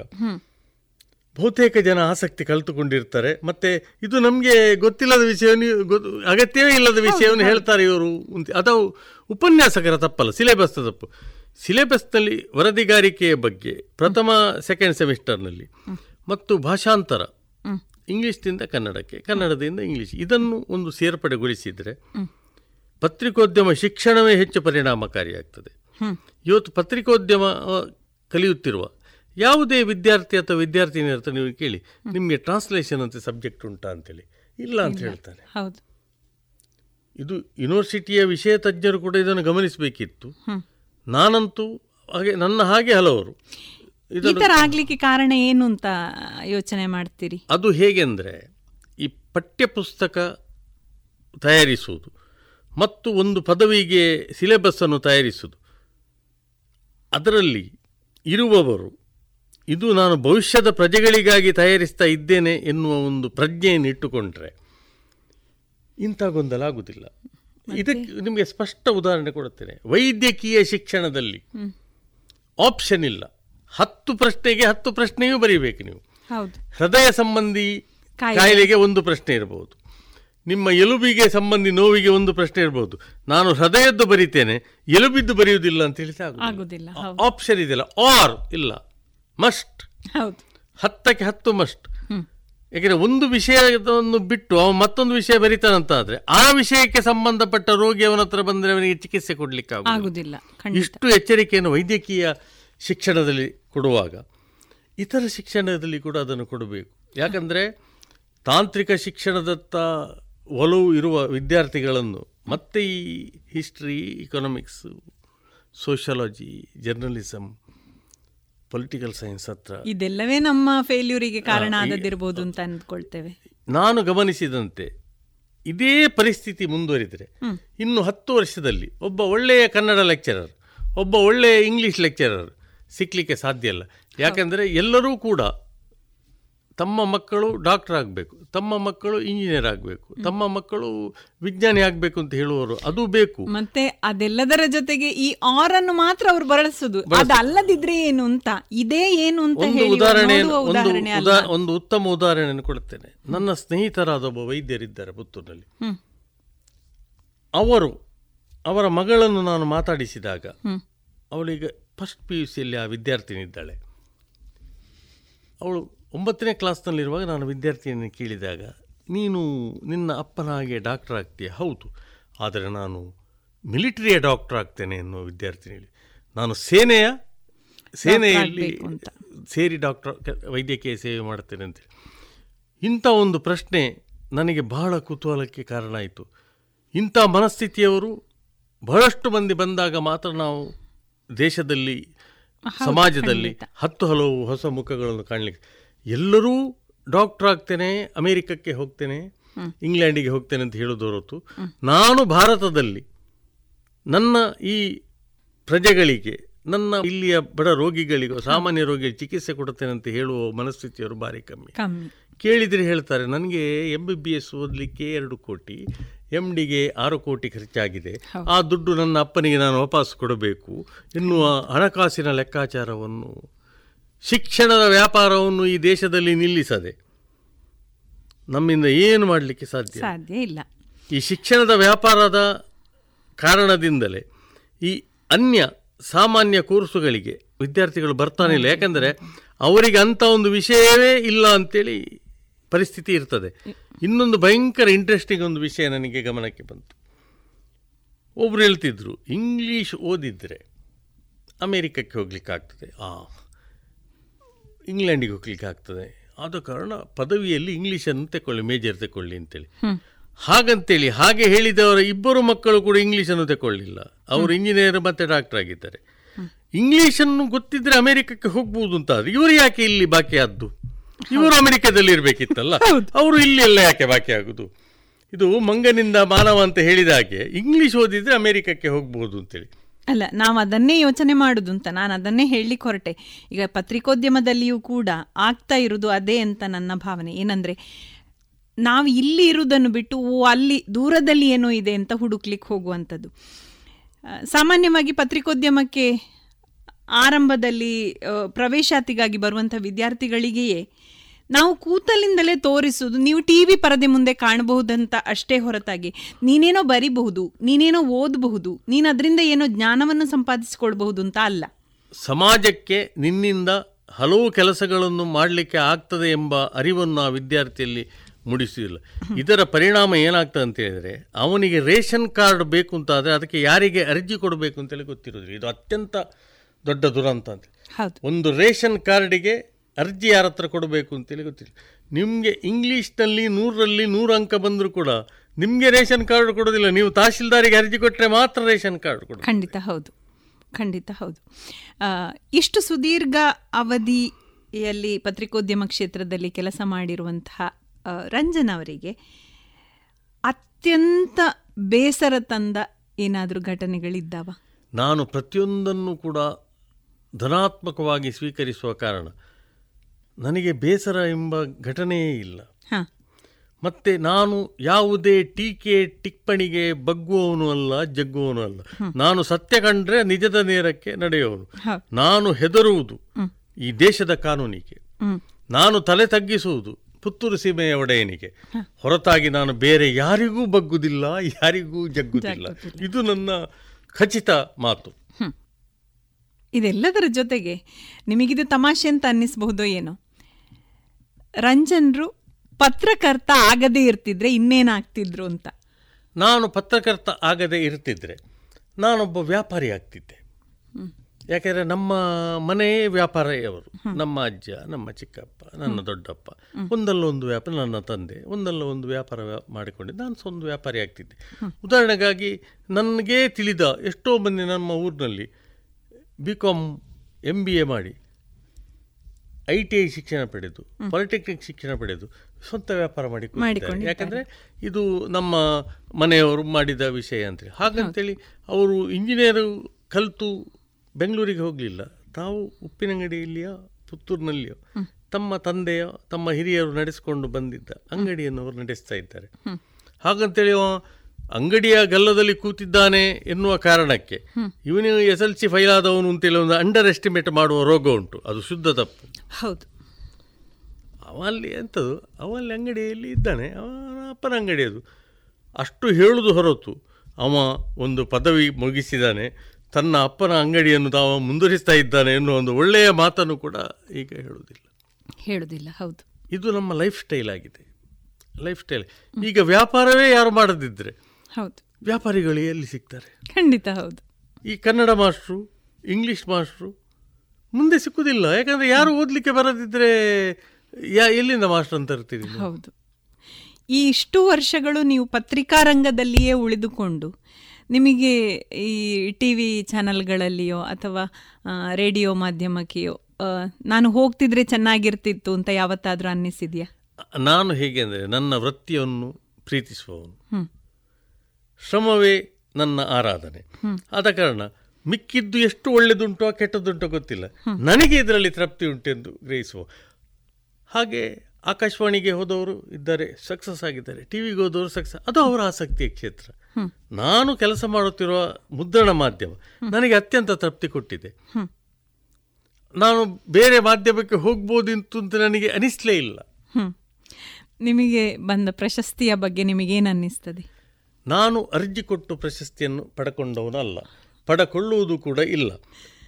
ನನಗೆ ಪ್ರಶಸ್ತಿ ಸಿಕ್ಕಿದೆ ಅಂತೇಳಿ. ನನಗೆ ಗೊತ್ತಾದ್ದೇ ಉಪ್ಪಿನಂಗಡಿ ಪೊಲೀಸ್ ಸ್ಟೇಷನಿಂದ ಫೋನ್ ಬಂದಾಗ. ಉಪ್ಪಿನಂಗಡಿ ಪೊಲೀಸ್ ಸ್ಟೇಷನಿಂದ ನನಗೆ ಒಬ್ಬರು ಮಹಿಳಾ ಪಿ ಸಿ ಫೋನ್ ಮಾಡ್ತಾರೆ. ಬಿ ಟಿ ರಂಜನ್ ಅವರಲ್ಲ ಸರ್ ಹೌದು.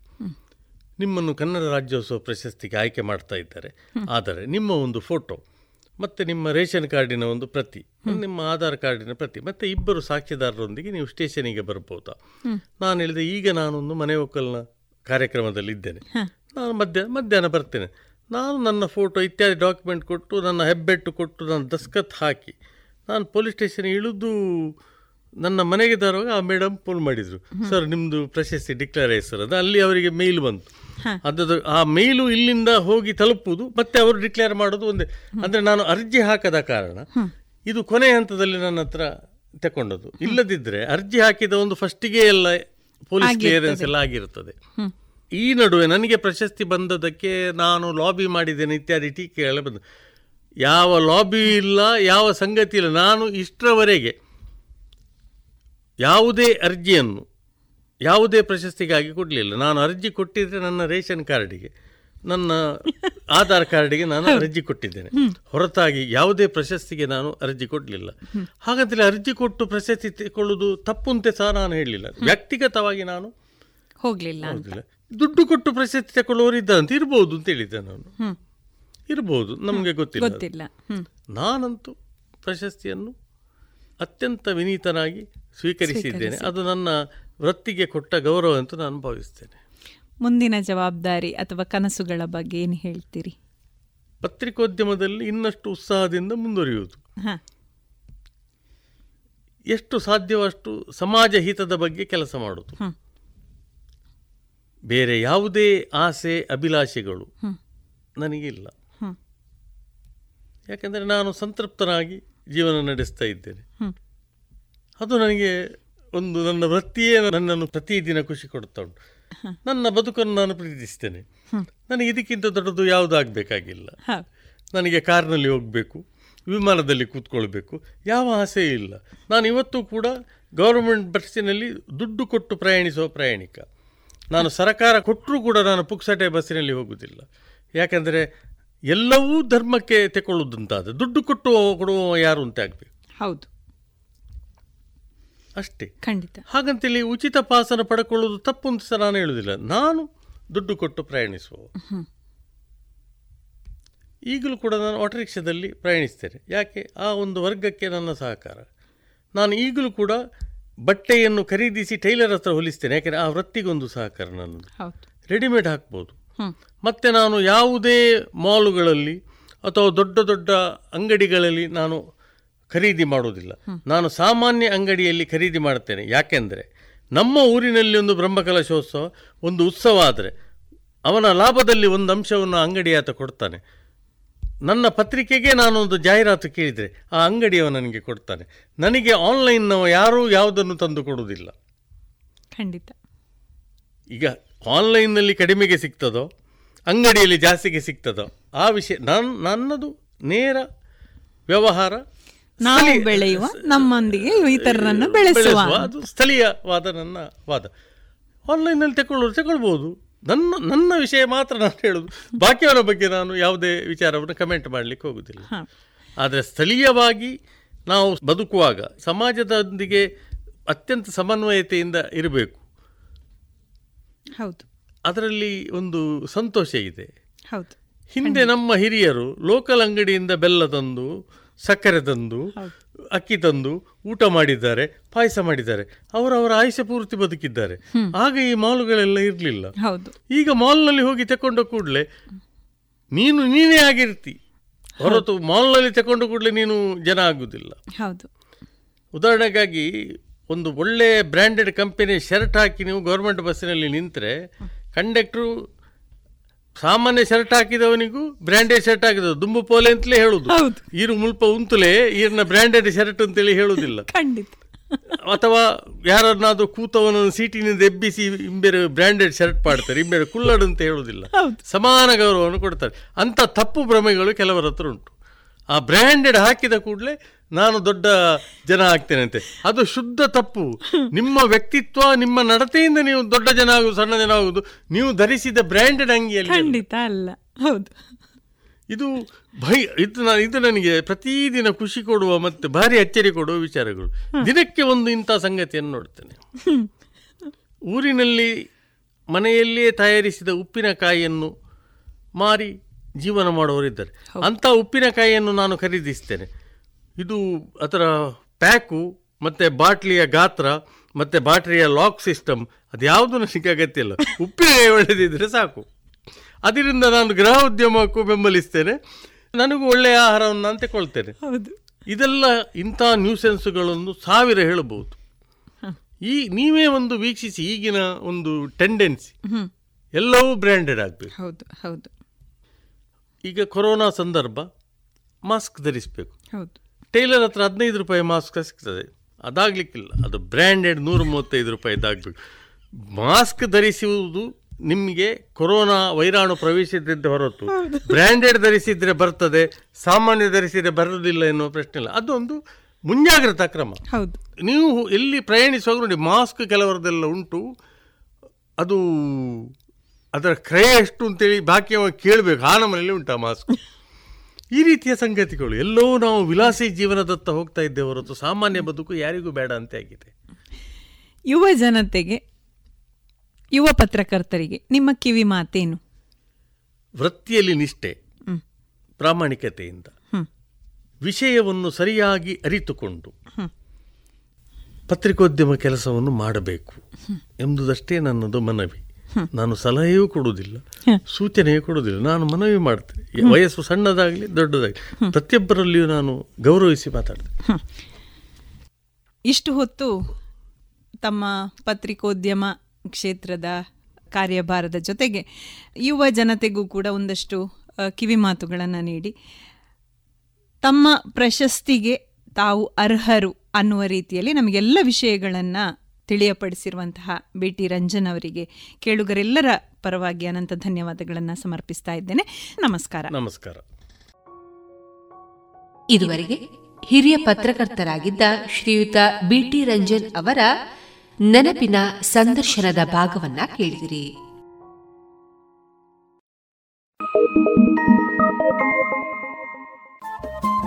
ರೇಡಿಯೋ ಪಾಂಚಜನ್ಯ ತೊಂಬತ್ತು ಬಿಂದು ಎಂಟು ಎಫ್ಎಂ ಸಮುದಾಯ ಬಾನುಲಿ ಕೇಂದ್ರ ಪುತ್ತೂರು. ಇದು ಜೀವ ಜೀವದ ಸ್ವರ ಸಂಚಾರ.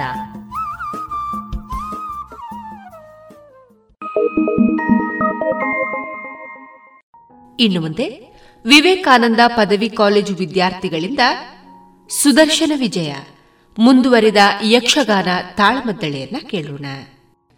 ಭಾಗವತರಾಗಿ ವಿದ್ಯಾರ್ಥಿ ಚಿನ್ಮಯ ಕೃಷ್ಣ, ಚೆಂಡೆ ಮತ್ತು ಮದ್ದಳೆ ಲಕ್ಷ್ಮೀಶ ಹಾಗೂ ವಿಷ್ಣು ಕಿರಣ ಪಾತ್ರವರ್ಗದಲ್ಲಿ ಶ್ರೀ ವಿಷ್ಣುವಾಗಿ ಶ್ರೀಹರ್ಷ, ಲಕ್ಷ್ಮಿಯಾಗಿ ರೇಷ್ಮಾ, ಸುದರ್ಶನನಾಗಿ ನವೀನ ಕೃಷ್ಣ ಶತ್ರು ಪ್ರಸೂದನನಾಗಿ ಸುಧಾಂಶು, ದೇವೇಂದ್ರನಾಗಿ ಚಿರಾಗ್ ಹಾಗೂ ದೂತನಾಗಿ ಅಕ್ಷಯ್ ಹೆಗಡೆ. ಎರೆಯನ ಶ್ಲಾಘಿಸುತ್ತಿರೇ ಸಿರಿ ಅರಸನ ಕರದೊಳಿರುವ ಸುದರ್ಶನ ಕೇಳುತ್ತಾ, ಕಿರುನಗೆಯ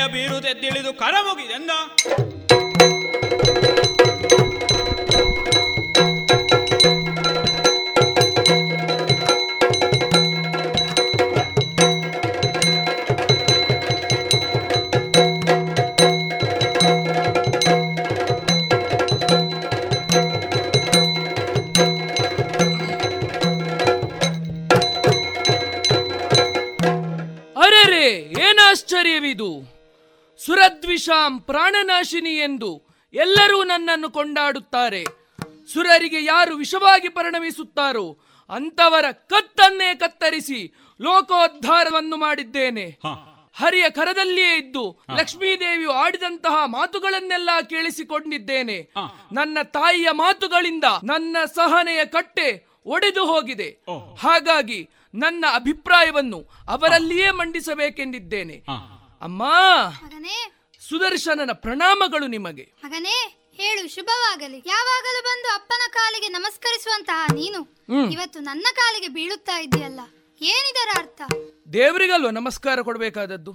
ಆಗಲಿ ದೇವರಿಗೊಂದು ದೊಡ್ಡ ನಮಸ್ಕಾರ. ಈ ನಮಸ್ಕಾರದಲ್ಲೇನು ಚಮತ್ಕಾರವಿದೆಯಲ್ಲ?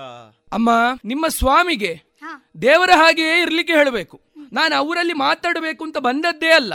ನನಗೆ ನಿಮ್ಮಲ್ಲೇ ಮಾತಾಡಬೇಕು ಅಂತ ಉಂಟು ಹಾಗಾಗಿ ನಿಮಗೇ ಮೊದಲು ವಂದಿಸಿದ್ದು. ಅಮ್ಮ, ನನ್ನ ಮಾತುಗಳನ್ನು ಕೇಳಿಸಿಕೊಳ್ಬೇಕು ತಾಯೇ, ಎನ್ನರಿಕೆಯ ಕಾಲಿಪೂಜನೆ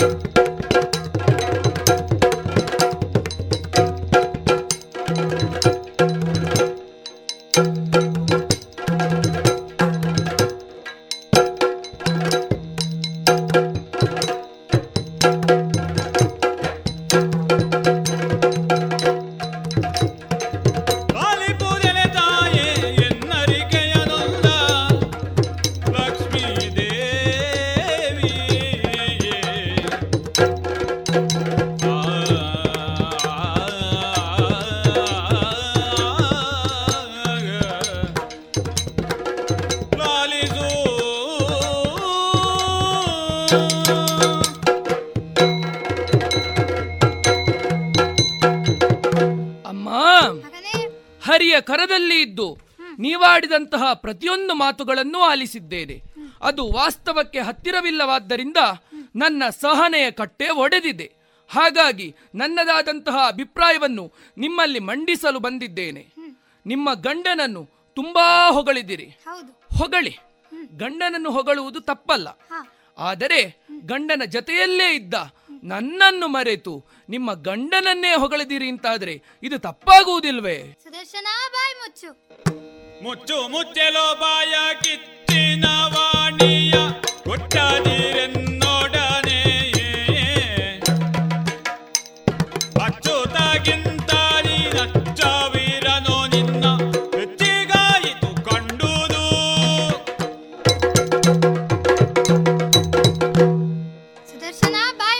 ಯಾಕೆ? ನೀನು ಮಾತನಾಡಿದ್ದಲ್ಲ ಕೊಚ್ಚಿಕೊಂಡದ್ದು. ಹ್ಮ್. ಮಾತನಾಡುವುದು ಒಂದು ಕಲೆ. ಎಲ್ಲಿ ಮಾತನಾಡಬೇಕು ಹೇಗೆ ಮಾತನಾಡಬೇಕು ಯಾರೊಡನೆ ಮಾತನಾಡಬೇಕು ಎಷ್ಟು ಮಾತನಾಡಬೇಕು ಎಂಬ ಪ್ರಜ್ಞೆ ಬೇಕು. ಓಹೋ. ಆದರೆ ನೀನು ನಿನ್ನ ಮನಸ್ಸಿಗೆ ಬಂದಂತೆ ಮಾತನಾಡುತ್ತಾ ಇರುವೆ. ಇದು ಸರಿಯಿಲ್ಲ. ನನಗಿದು ಸರಿ ಅನಿಸುವುದಿಲ್ಲ. ಅಮ್ಮ ಸಿಟ್ಟು ಬಂತೆ. ಹಾ. ಕಂಡೋದ ನುಡಿದಾರೆ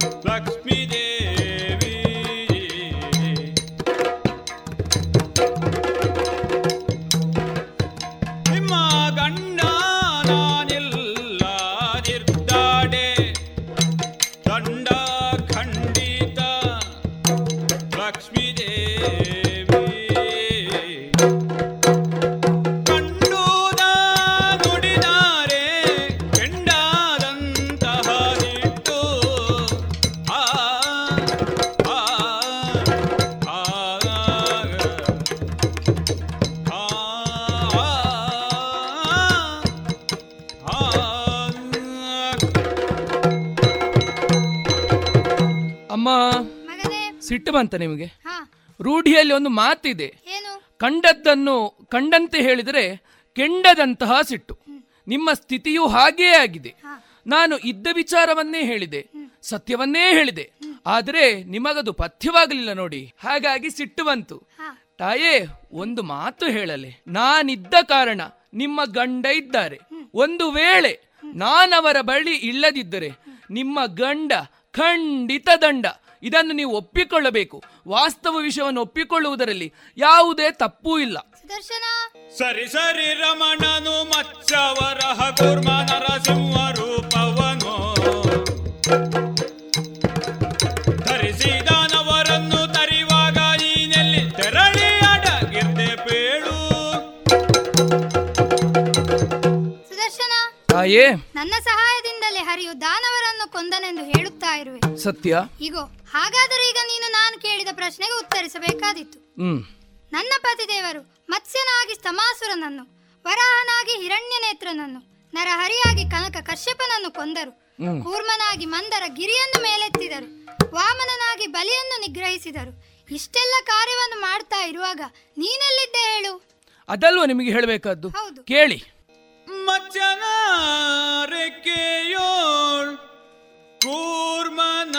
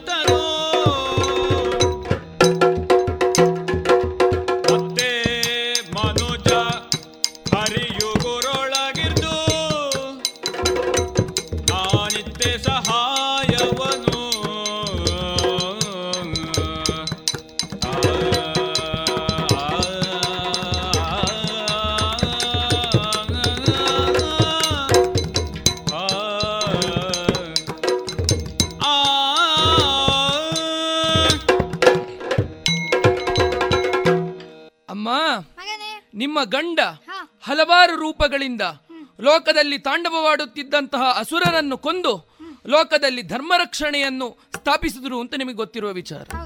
ನೀವು ಹೇಳಿದ್ರಿ ತಮಾಸುರನನ್ನು ಮತ್ಸ್ಯಾವತಾರದಿಂದ ಕೊಂದರು ಅಂತ. ಈಗ ತಮಾಸುರನ್ನು ಕೊಲ್ಲುವುದಕ್ಕಾಗಿ ಮತ್ಸ್ಯ ಹೇಗೆ ಕೊಂದನ್ ತಮಾಸುರನನ್ನು ಉಪಯೋಗದಿಂದ. ಆ ರೆಕ್ಕೆ ಯಾರು ಅಂತ ನಿಮಗೆ ಗೊತ್ತಾ? ಆ ರೆಕ್ಕೆ ನಾನೇ. ಮುಂದುವರೆದು ನೋಡಿದ್ರೆ ಆದಿದಾನವಾದಂತಹ ಹಿರಣ್ಯಾಕ್ಷನನ್ನು ವರಾಹನಾಗಿ ದಾಡೆಯ ಮೂಲಕ ಕೊಂದರು. ಆ ದಾಡೆಯಾಗಿದ್ದದ್ದು ಯಾರು ಅಂತ ಗೊತ್ತೇ? ಆ ದಾಡೆ ನಾನೇ. ಓ ನೀನೀಗ ಹಾಗಾದ್ರೆ ದಾಡೆ. ಹೌದು ಹೌದು. ಹಾ. ಸುದರ್ಶನ ಅಮ್ಮ. ಈಗ ಮತ್ಸ್ಯ ಆಯ್ತು. ಹ್ಮ್. ವರಾಹ ಆಯ್ತು. ನನ್ನಯ್ಯ ಈಗ ನರಸಿಂಹ ಅವತಾರ ತಾಳಿದ್ರು. ಅವಾಗ ನೀನೆಲ್ಲಿದ್ದೆ ಹೇಳು? ನಿಮ್ಮ ಗಂಡ ನರಸಿಂಹ ರೂಪವನ್ನು ತಾಳಿ ಕನಕ ಕಶ್ಯಪನನ್ನು ಕೊಂದ್ರು. ಯಾವ ರೀತಿಯಿಂದ ಕೊಂದ್ರು? ಅವನ ಎದೆಯನ್ನು ಸೀಳಿಕೊಂಡ್ರು ಎದೆಯನ್ನು ಸೀಳುವುದಕ್ಕೆ ಮುಖ್ಯವಾಗಿ ಬೇಕಾದ್ದು ಯಾವುದು ಉಗುರುಗಳು. ನೋಡಿ ನಿಮ್ಮ ಗಂಡನ ಕೈಯಲ್ಲಿ ಉಗುರುಂಟ ಅಂತ. ಹಾ ಉಗುರುಗಳು ಕಾಣಿಸ್ತಾ ಇಲ್ಲ. ಹಾಗಿದ್ರೆ ನಿಮಗೆ ಗೊತ್ತಾಗ್ಲಿಲ್ಲ ಆ ಉಗುರಾಗಿದ್ದವರು ಯಾರು ಅಂತ? ಯಾರು? ಶ್ರೀಹರಿಯ ಉಗುರಾಗಿದ್ದುಕೊಂಡು ಕನಕ ಕಶ್ಯಪನ ಎದೆಯನ್ನು ಸೀಳಿ ಲೋಕೋದ್ಧಾರವನ್ನು ಮಾಡಿದವನು ನಾನೇ. ಓ ಹಾಗಾದ್ರೆ ಈಗ ನಿನ್ ದಾಡೆಯಿಂದ ಉಗುರಾದ ಹೌದು ಮುಂದೆ ನಿಮ್ಮ ಗಂಡ ವಾಮನ ರೂಪವನ್ನು ತಾಳಿ ಬಲಿಯನ್ನು ಪಾತಾಳಕ್ಕೆ ತಳ್ಳಿದ್ರು. ಈಗ ಪಾತಾಳಕ್ಕೆ ತಳ್ಳುವುದಿದ್ರೆ ಪಾದಕ್ಕೆ ಬಹಳಷ್ಟು ಬಲ ಬೇಕಿದೆ. ಆ ಬಲ ಯಾರು ಕೊಟ್ಟದ್ದು ಅಂತ ಗೊತ್ತೇ? ಶ್ರೀಹರಿಯ ಪಾದದಲ್ಲಿ ಬಲವಾಗಿದ್ದುಕೊಂಡು ಬಲಿಯನ್ನು ಪಾತಾಳಕ್ಕೆ ತಳ್ಳಿದವನು ನಾನೇ. ಹಾಗಾದ್ರೆ ಈಗ ನೀನು ಪಾದದಿಂದ ತಳ್ಳಿದ್ದಿ ಬಲಿಯನ್ನು? ಹೌದು. ಇನ್ನು ನೀವೊಂದು ಕೂರ್ಮ ಅವತಾರ ಅಂತ ಹೇಳಿದ್ರಿ. ಆ ಕತೆ ನಿಮ್ಗೆ ಗೊತ್ತುಂಟ? ನಾನು ಹುಟ್ಟಿ ಬಂದ ಕತೆ ನೀನ್ ನನಗೆ ಹೇಳುದ? ಅದು ನಿಮಗೆ ಗೊತ್ತಿಲ್ವಾ ಅಂತ ಕಾಣಬೇಕು. ನನಗೆ ಗೊತ್ತುಂಟ? ಗೊತ್ತುಂಟಾ ದೇವಾಸುರರು ಮಂದರ ಪರ್ವತವನ್ನೇ ಕಡೆಗೋಲನ್ನಾಗಿಸಿ ವಾಸುಕಿಯನ್ನು ಸುತ್ತಿ ಕ್ಷೀರವಾರಿಧಿಯನ್ನು ಮತಿಸುವುದಕ್ಕಾಗಿ ತೊಡಗಿದ್ದಾಗ ಮಂದರ ಪರ್ವತವೇ ಜಾರುತ್ತಿದ್ದಾಗ ನಿಮ್ಮ ಗಂಡ ಕೂರ್ಮಾವತಾರಿಯಾಗಿ ಮಂದರ ಪರ್ವತವನ್ನು ಎತ್ತಿ ಹಿಡಿದ್ರು. ಯಾವುದರ ಮುಖಾಂತರ ಎತ್ತಿ ಹಿಡಿದ್ರು? ಚಿಪ್ಪಿನ ಮೂಲಕ ಎತ್ತಿ ಹಿಡಿದ್ರು. ನೋಡಿ ನಿಮ್ಮ ಗಂಡನ ಬಳಿ ಚಿಪ್ಪು ಉಂಟಾ ಅಂತ ಹಿಂದೆ. ಚಿಪ್ಪು ಕೂಡ ಕಾಣಿಸುದಿಲ್ಲ. ಹಾಗಾದ್ರೆ ಆ ಚಿಪ್ಪಾಗಿದ್ದುಕೊಂಡು ಮಂದರ ಪರ್ವತವನ್ನೇ ಎತ್ತಿ ಕ್ಷೀರವಾರಿಧಿಯನ್ನು ಮತಿಸುವುದರಲ್ಲಿ ಸಹಕರಿಸಿದವನು ನಾನೇ. ಇಷ್ಟೆಲ್ಲ ಹೌದು ಇಷ್ಟೆಲ್ಲ ಪರಾಕ್ರಮವನ್ನು ಮಾಡಿದಂತಹ ನನ್ನ ಸಾಹಸವನ್ನು ನೀವು ನಿರ್ಲಕ್ಷಿಸಿ ನಿಮ್ಮ ಗಂಡನನ್ನು ಹೊಗಳಿದ್ದೀರಿ ಅಂತಾದ್ರೆ ಇದು ಎಷ್ಟರ ಮಟ್ಟಿಗಿನ ಸರಿಯಮ್ಮ? ನೀನ್ ಇಷ್ಟೆಲ್ಲ ಹೇಳಿದ್ರು ಕೂಡ ನಾನು ನಿನ್ನ ಮಾತನ್ನ ನಂಬುದಿಲ್ಲ. ಓಹೋ. ಯಾಕಂದ್ರೆ ನನಗೆ ನನ್ನ ಪತಿದೇವರ ಮಾತೆ ಪಥ್ಯ. ಹಾಗಾಗಿ ನಾನು ಅವರ ಬಳಿಯೇ ಕೇಳ್ತೇನೆ. ಆಗ್ಲಿ ಅವರ ಬಲ್ಲಿಯೇ ಕೇಳಿ ನೋಡು ಅವರು ಅದನ್ನೇ ಹೇಳ್ತಾರೆ. ಹ್ಮ್ ಸ್ವಾಮಿ. ಲಕ್ಷ್ಮಿ ಸಹಜಬಹುದೇ ವಾಣಿ ನಿನ್ನಂತಹ ಪರಾಕ್ರಮಿ ಭುವನ.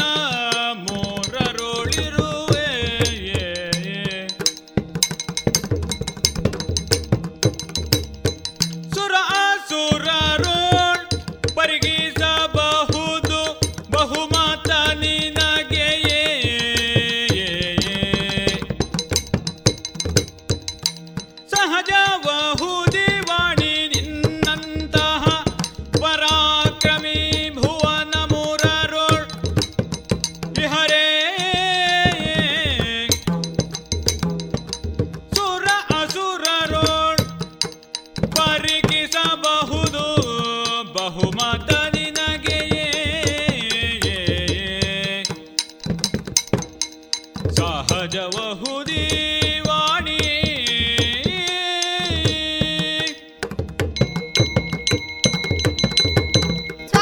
ಲಕ್ಷ್ಮಿ.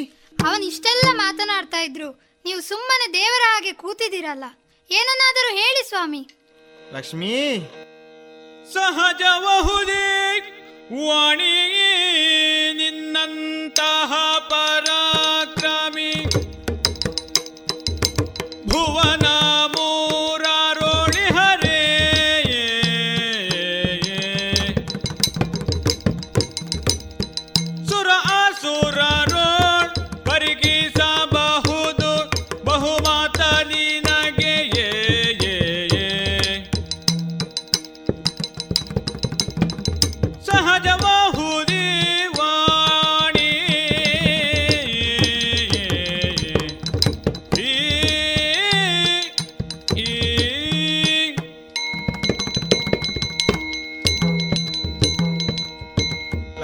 ನಾನೇನು ಮಾಡಲಿ? ಮೊದಲಿಗೆ ದೇವರು ದೇವರಂತೆಯೇ ಕೂರಬೇಕು ಅಂತ ಹೇಳಿದ ಮೇಲೆ ನಾನು ಮಾತನಾಡಿದರೆ ನನ್ನ ಬೆಲೆ ಅಲ್ಲವೇ ಕಡಿಮೆಯಾಗುವುದು? ಇರಲಿ. ಸುದರ್ಶನ ನೀನು ಹೇಳಿದಂತಹ ಮಾತುಗಳೆಲ್ಲವೂ ಸತ್ಯವೇ. ಸಹಜವಾದ ನುಡಿಯನ್ನೇ ನೀನಾಡಿದೆ ನಿನ್ನ ಸಹಾಯದಿಂದಲೇ ಅಸುರರ ನಾಶವು ಸಾಧ್ಯವಾಯಿತು. ಈ ಮೂರು ಲೋಕದಲ್ಲಿಯೇ ನಿನ್ನಂತಹ ಪರಾಕ್ರಮಿ ಯಾರಿಲ್ಲ ಸುದರ್ಶನ? ನೀನಾಡಿದಂತಹ ಮಾತುಗಳೆಲ್ಲವೂ ಸತ್ಯ. ಅಮ್ಮ ಈಗಲಾದ್ರೂ ಸತ್ಯ ಗೊತ್ತಾಯ್ತಲ್ಲ? ಅದೇ ಶಂಕದಿಂದ ಬಂದ್ರೆ ತೀರ್ಥ ಅಂತ ಉಂಟು. ಹಾಗಾಗಿ ಈಗ ಈಗಾದ್ರೂ ನಿಮಗೆ ಪಥ್ಯ ಆಯ್ತಲ್ವಾ? ಜಾಸ್ತಿ ಕೊಚ್ಚಿಕೊಳ್ಬೇಡ. ಅಪ್ಪ ನಾನಿನ್ನು ಬಂದಂತಹ ಕೆಲಸ ಮುಗಿಯಿತು ನಿಮ್ಮ ಹೆಂಡತಿಗೆ ಕೊಚ್ಚಿಕೊಳ್ಳುವುದನ್ನು ಸ್ವಲ್ಪ ಕಡಿಮೆ ಮಾಡಲಿಕ್ಕೆ ಹೇಳಿ. ನಾನಿನ್ನು ಹೊರಡ್ತೇನೆ. ಸುದರ್ಶನ ನೀನು ಒಳಗಿರು.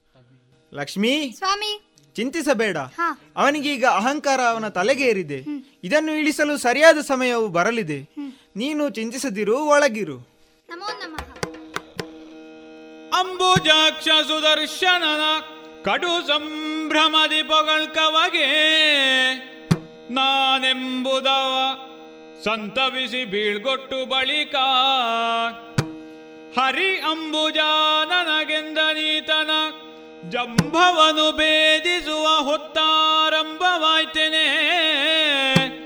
ಸುರಪ ಅಜ ಬಂದು ನುತಿಸಿದರು.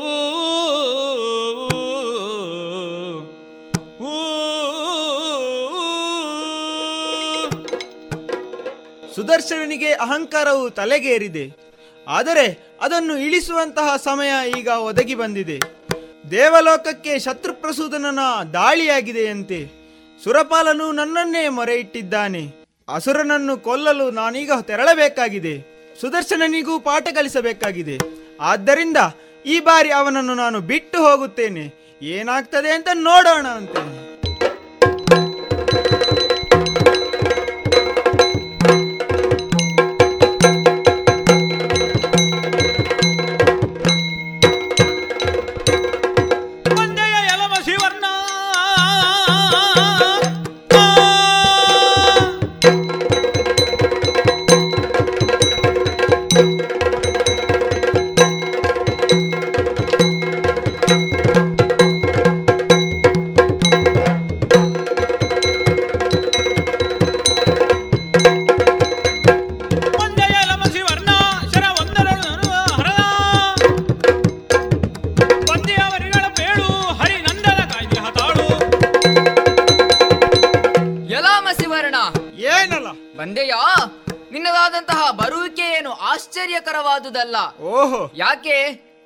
ದೇವತೆಗಳನ್ನು ಸೋಲಿಸಿದ ಮೇಲೆ ನಿಮ್ಮುವರಲ್ಲಿ ಓರ್ವ ಬರುವುದು ಖಚಿತವಾದುದೆ. ಹ್ಮ್. ಸುರರುಡಗೂಡಿಕೊಂಡು ಬಂದೆಯ ಕಪಟಿ ಇದೋ ಇದೋ ನಿನ್ನ ಧನುರ್ಬಾಣಗಳಿಗೆ ಸರಿಯಾಗಿ ನಾನು ಬಾಣಗಳನ್ನು ಪ್ರಯೋಗಿಸುವೆ. ಎಲ್ಲ ಹರನೆಂದು ರವನು ಪಡೆಯುತ್ತ ಸುರನನು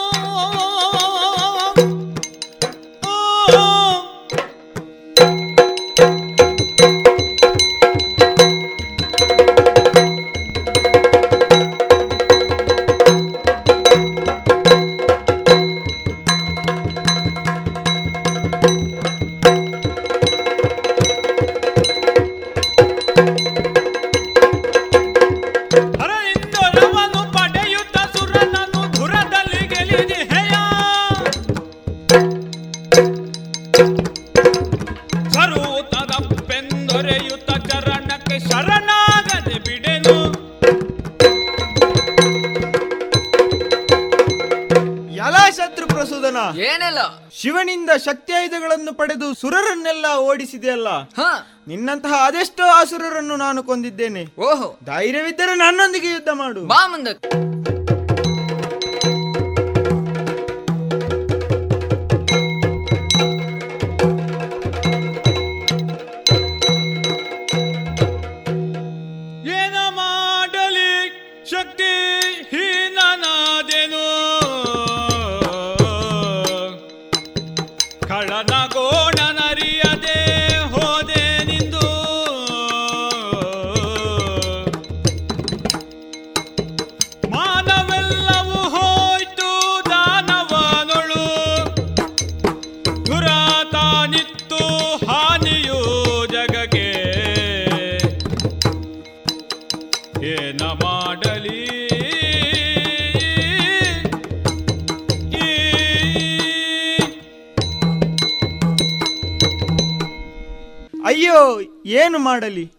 ನಾನು ಶಕ್ತಿಹೀನನಾದೆನಲ್ಲ. ಶತ್ರು ಪ್ರಸೂದನ ಕೊರಳನ್ನು ಕತ್ತರಿಸಲು ಹೋದ ನಾನು ಸೋತು ಬಂದೆನಲ್ಲ. ಶಿವನು ನೀಡಿದ ಆ ವರದಿಂದ ನಮ್ಮ ಕೆಲಸ ಹಾಳಾಯಿತಲ್ಲ. ಏನು ಮಾಡಲಿ? ಚಿತ್ತ ಜಪಿತನೇ ಚಿತ್ತ ಜಪಿತ ಪುರುಷೋತ್ತಮ ಚಿಂತೆಯ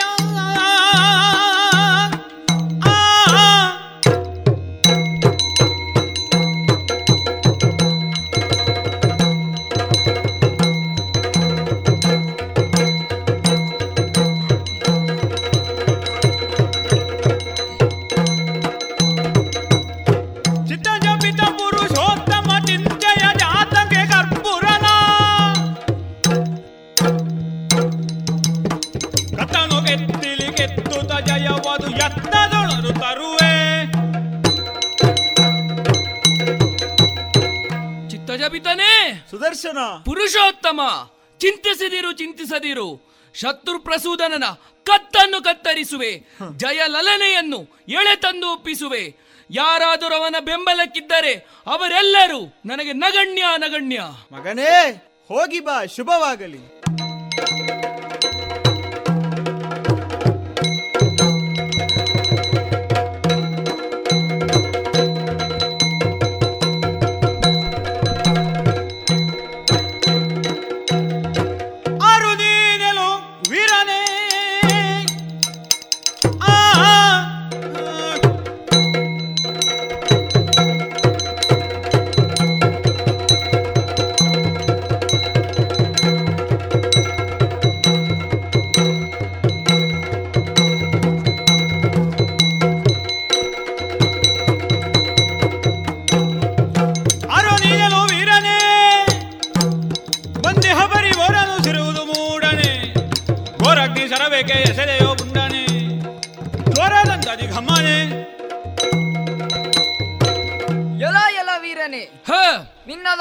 ಶರದ ಸ್ಪರ್ಶದಿಂದ ನನ್ನದಾದಂತಹ ಲೋಹಾವತಿ ಪಟ್ಟಣವು ಧಗ ಧಗನೆ ಉರಿಯುತ್ತಾ ಇದೆ.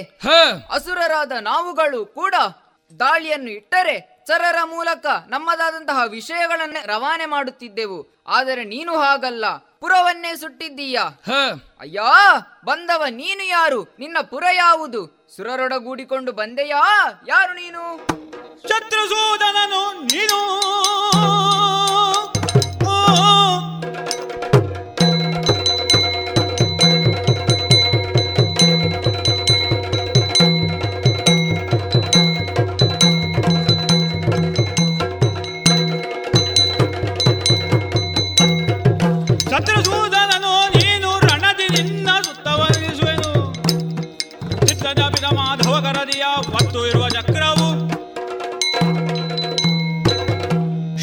ಶತ್ರು ನೀನೆಯ? ನೀನೆಯಾ ನಿನ್ನ ಪ್ರಾಣವನ್ನು ಹೀರಲು ಬಂದವನೇ ನಾನು. ಯಾರು? ಮಾಧವನ ಕೈಯಲ್ಲಿ ಯಾವತ್ತೂ ಇರುವ ಚಕ್ರ.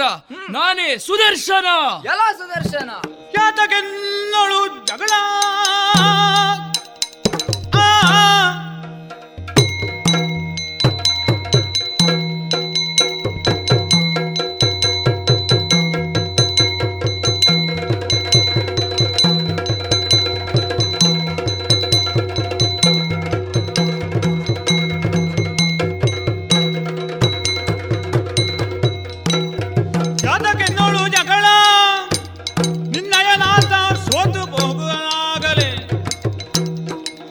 ಗಳವ ಬೇಡಲು.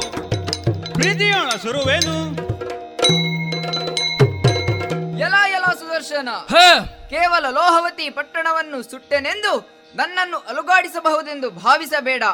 ಯಾಕೆ? ನಿನ್ನನ್ನು ಉಪಯೋಗಿಸುವಂತಹ ನಿನ್ನ ಒಡೆಯನೇ ನನ್ನಿಂದ ಸೋತು ಹೋಗಿದ್ದಾನೆ. ನಿನ್ನ ಬಳಿ ಯಾವ ವೈರತ್ವವು ನನಗಿಲ್ಲ. ನನ್ನ ಪಕ್ಷ ಸೇರಿಕೊಂಡೆ ಎಂದಾದರೆ ನಿನಗೆ ಸೂಕ್ತವಾದಂತಹ ಸ್ಥಾನವನ್ನು ನೀಡುವೆ. ಇಲ್ಲವಾದರೆ ಕೊಂದೇನು ಕೊಂದೇನು? ನಿನ್ನ ಪಕ್ಷವನ್ನು ಸೇರುವ ಮಾತಂತೂ ನಿನ್ನ ಕನಸಿನ ಮಾತು. ಯುದ್ಧದ ಮೂಲಕವೇ ಒಂದು ನಿರ್ಣಯವನ್ನು ತಂದುಕೊಳ್ಳೋಣ. ಹಾಗಿದ್ದರೆ ಬಾ ಮುಂದಕ್ಕೆ.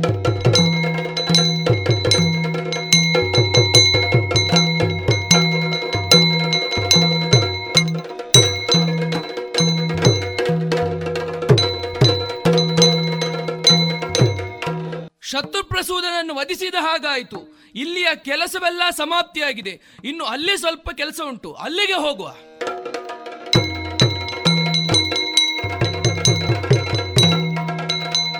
ಸುದರ್ಶನ ವೀರಮಾನಿ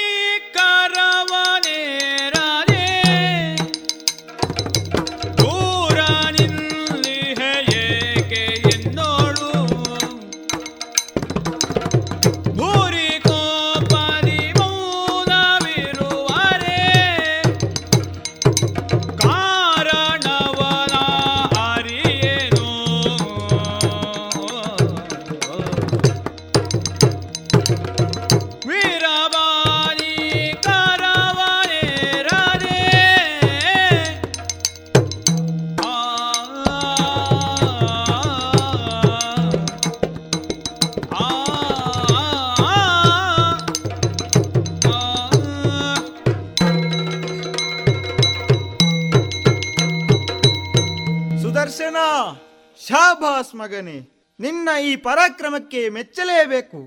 ನನ್ನಿಂದ ಅಸಾಧ್ಯವಾದಂತಹ ಒಂದು ಕಾರ್ಯವನ್ನು ನೀನಿವತ್ತು ಸಾಧಿಸಿದ್ದಿ. ಶತ್ರುಪ್ರಸೂತನನ್ನು ಕೊಲ್ಲುವಲ್ಲಿ ನೀನು ಯಶಸ್ವಿಯಾಗಿದ್ದಿ. ಆದರೆ ನೀನು ಯಾಕೆ ದೂರ ನಿಂತಿದ್ದಿ? ಸುದರ್ಶನ ಕೋಪವೇ ನಿನಗೆ? ಮಾಧವ! ಆಲದೆಲೆಯೋಳ್ ಮಲಗಿ. ಕಾಲ ಮಧುಕೈಟ ಭರು ಜನಿಸುತ್ತ ಆಲದೆಲೆಯುಳು ಮಲಗಿ ತೇಲುವ ಕಾಲ ಮಧುಕೈಟ ಭರು ಜನಿಸುತ್ತ ನಾಳಿಕೋದ್ಭವನನ್ನು ಪೀಡಿಸೆ ಹಲ ಕೆಲವು ಕಾಲ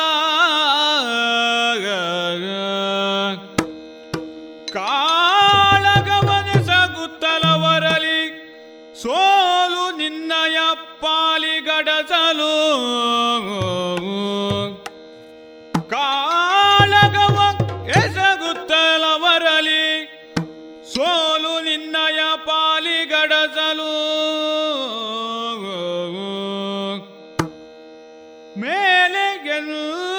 ನಾನು ಕಳುಹೆ ನಾನವರನ್ನು ತರಿದಿಹೆನು. ಆಲದೆಲೆಯೋಳ್ ಮಲಗಿ. ಈ ಮಾಧವ! ಸುದರ್ಶನ! ನಿನ್ನ ಕರವನ್ನೇರುವ ಮಾತಿರಲಿ. ನಿನ್ನ ಹತ್ತಿರವೂ ಬರಲಾರೆ. ನನ್ನ ಜತೆಯಲ್ಲಿರುವ ಯೋಗ್ಯತೆ ನಿನಗೆಲ್ಲಿದೆ? ನಿನ್ನ ಮಾತುಗಳನ್ನು ಒಪ್ಪಿ ಅನೇಕ ರಾಕ್ಷಸರನ್ನು ಕೊಲ್ಲುವಲ್ಲಿ ನಿನಗೆ ಸಹಕರಿಸಿದೆ. ಅಂದಿನ ದಿನವನ್ನೊಮ್ಮೆ ನೆನಪಿಸಿಕೋ. ಪ್ರಳಯ ಕಾಲದಲ್ಲಿ ತೇಲಿ ಬಂದ ಆಲದ ಎಲೆಯಲ್ಲಿ ನೀನು ಪವಡಿಸಿದೆ. ನಿನ್ನ ಕಿವಿಯ ಮಲದಿಂದ ಮಧುಕೈಟಭರೆಂಬ ದೀರ್ಘದೇಹಿಗಳು ಜನಿಸಿದರು. ಕಮಲಪೀಠನನ್ನು ಪೀಡಿಸುತ್ತಿರುವಾಗ ನೀನು ಅವರಲ್ಲಿ ಕಾಳಗವನ್ನು ಎಸಗಿದೆ. ಐದು ಸಾವಿರ ವರುಷಗಳ ಕಾಲ ಹೋರಾಡಿದರೂ ನಿನಗೆ ಜಯ ಒದಗಿ ಬರಲಿಲ್ಲ. ನಿನ್ನ ಪಾಲಿಗೆ ಸೋಲು ಅಡಸಿತು. ಆಗ ನೀನು ನನ್ನನ್ನು ಕಳುಹಿಸಿದೆ. ನಾನೇ ಅವರನ್ನು ಸಂಹರಿಸಿದೆ. ಮಧುಕೈಟಭರನ್ನು ಕೊಂದದ್ದು ನಾನು. ಮಧುಸೂದನ ಕೈಟಭಾರಿ ಎಂಬ ಬಿರುದುಗಳು ನಿನಗೆ. ಓಹೋ. ದುಡಿಯುವುದು ಯಾರೋ ಹೆಸರು ಯಾರಿಗೋ. ನನ್ನ ದುಡಿಮೆಯಿಂದ ಉಣ್ಣುವವನು ನೀನು. ನಿನಗೆ ನನ್ನ ಹಂಗಿದೆ. ನನಗೆ ನಿನ್ನ ಹಂಗಿಲ್ಲ. ನಾನಿಲ್ಲದಿದ್ದರೆ ಏನಾಗುತ್ತದೆ ಎಂಬುದನ್ನು ನೀನು ತಿಳಿಯಲೇಬೇಕು. ನಾನು ನಿನ್ನನ್ನು ತಿರಸ್ಕರಿಸುತ್ತಿದ್ದೇನೆ. ಸುದರ್ಶನ ಸುದರ್ಶನ ತಿಳಿದೆ ನಿನ್ನಯ.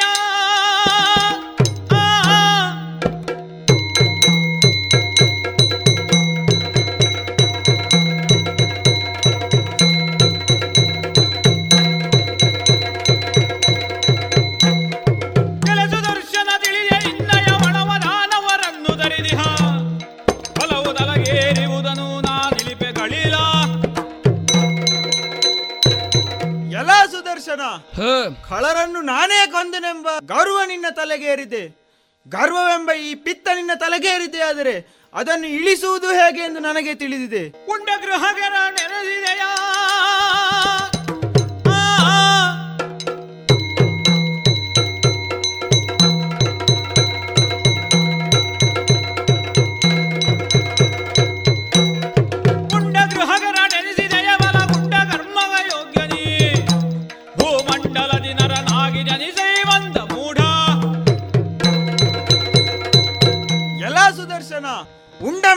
ಎರಡನ್ನು ಬಗೆದಿದ್ದೀಯ? ಅನ್ನ ಉಂಡ ಮನೆಗೆ ಕನ್ನ ಹಾಕುತ್ತಿರುವಂತಹ ಬಂಡ ನೀನು. ನನ್ನ ಬಳಿ ಇರುವುದಕ್ಕೆ ನೀನು ಅಯೋಗ್ಯ. ಆದ್ದರಿಂದ ನೀನು ಭೂಮಿಯಲ್ಲಿ ನರನಾಗಿ ಜನಿಸು. ಶಿವನೇ! ಮಾರಜನಕನ ನುಡಿಯ ಕೇಳಿ, ಸುದರ್ಶನಗೆ ಸುಜ್ಞಾನ ಮೂಡಲು ಕರವ ಜೋಡಿಸಿ ಚರಣ ಕೆರಗುತ ನುತಿಸಿದನು ಹರಿಯ. ಶರಣ ರಕ್ಷಕ, ಮೋಕ್ಷದಾಯಕ. ದುರುಳ ಶಿಕ್ಷಕ, ಪಕ್ಷಿವಾಹನ. ನರಹರಿಯೇ ಕ್ಷಮಿಸೆನ್ನ ಪರಾಧವ. ಮನ್ನಿಸೆನ್ನ ಪರಾಧವ.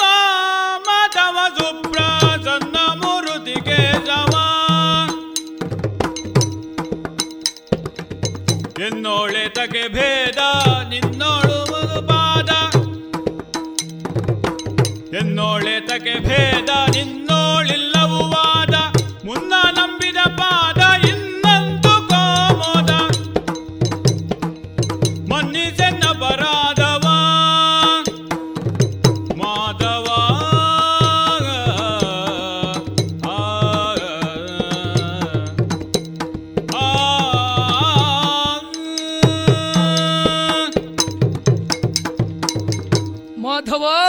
ಕೇಶವ ನಾನು ತಪ್ಪು ಮಾಡಿದೆ. ಚತುರ್ದಶ ಭುವನಗಳ ಸಕಲ ವ್ಯವಹಾರವು ನಿನ್ನ ಅನುಗ್ರಹದಲ್ಲೇ ನಡೆಯುತ್ತಿದ್ದರೂ ನಾನದನ್ನು ಅಲಕ್ಷಿಸಿ ಮಾತನಾಡಿದೆ. ನಿನ್ನಲ್ಲಿ ಗರ್ವದಿಂದ ವಾದ ಮಾಡಿದೆ. ನನಗೇಕೆ ಇಂತಹ ಬುದ್ಧಿವಂತೆಂದು ತಿಳಿಯುತ್ತಿಲ್ಲ. ನಿನ್ನ ಸೇವೆಯನ್ನು ಬಿಟ್ಟು ನಾನು ಕರ್ಮಭೂಮಿಗೆ ತೆರಳಬೇಕೆ? ಇಲ್ಲ ಸ್ವಾಮಿ, ಅದು ಅಸಾಧ್ಯದ ಮಾತು. ನಾನು ನಿನ್ನನ್ನು ಬಿಟ್ಟು ಹೋಗಲಾರೆ. ನನ್ನನ್ನು ಕ್ಷಮಿಸಬೇಕು ನನ್ನನ್ನು ಉದ್ಧರಿಸಬೇಕು ಸ್ವಾಮಿ ಉದ್ಧರಿಸಬೇಕು. ದರ್ಶನ ಭಕ್ತ ಚಿಂತಿಸಬೇಡ ಕೃತವೀರ್ಯ ಸುತನಾಗಿ. ಮೃತ್ಯುಯೋರ್ಜನಿಸು ನೀನು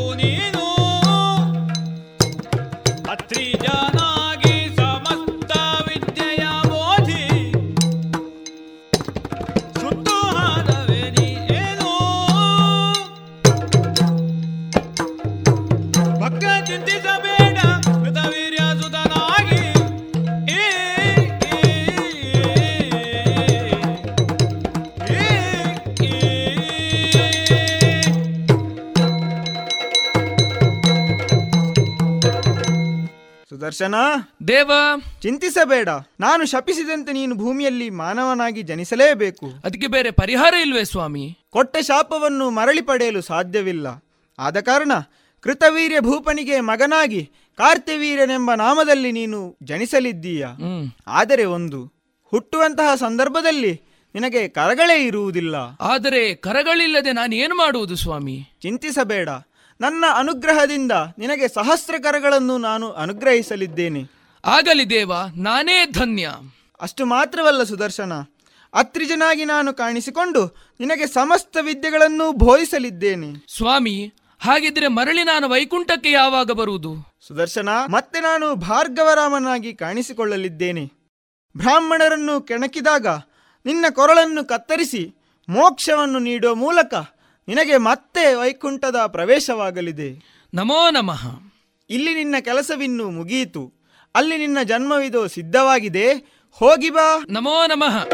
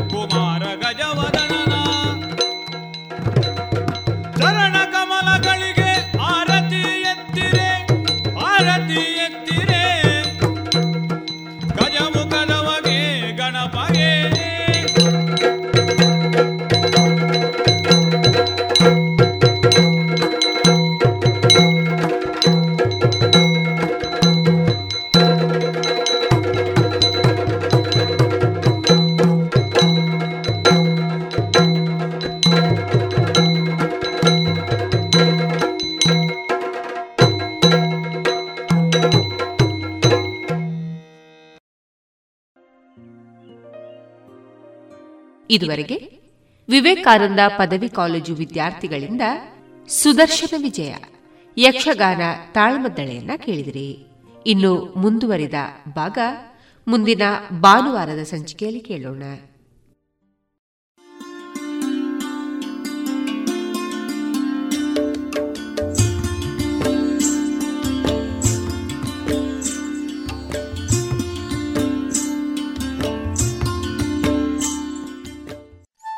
ಕೇಳುಗ ಬಾಂಧವರೇ, ನಿಮ್ಮೆಲ್ಲರ ಪ್ರೋತ್ಸಾಹದಿಂದ ನಮ್ಮ radio Panchajanya ninety point eight FM ಇದೀಗ ಐದನೇ ವರ್ಷಕ್ಕೆ ಪಾದಾರ್ಪಣೆಯಾಗಿದೆ.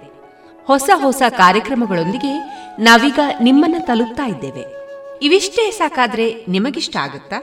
ಇಲ್ಲ ಅಲ್ವಾ? ನಿಮ್ಮ ಧ್ವನಿ ಕೂಡ ನಮ್ಮ ರೇಡಿಯೋ ಪಾಂಚಜನ್ಯದಲ್ಲಿ ಮೂಡಿ ಬರಬೇಕಲ್ವಾ? ಹೌದು. ಅದಕ್ಕಾಗಿ ಪಾಂಚಜನ್ಯದ ಹೊಸ ರೂಪವಾಗಿ ನಿಮ್ಮನ್ನ ನಾವೀಗ ತಲುಪ್ತಾ ಇದ್ದೇವೆ. ಅದೇ ಜನಧ್ವನಿ. ನಮ್ಮ ಪಾಂಚಜನ್ಯದಲ್ಲಿ ಬರುವ ಕಾರ್ಯಕ್ರಮಗಳ ಬಗ್ಗೆ ನಿಮ್ಮ ಅಭಿಪ್ರಾಯಗಳು ನಮಗೆ ನಿಮ್ಮ ಧ್ವನಿಯೊಂದಿಗೆ ಕಳುಹಿಸಿಕೊಡಿ. ನಿಮ್ಮ ಹೆಸರು, ಊರು, ವೃತ್ತಿಯನ್ನ ತಿಳಿಸಿ.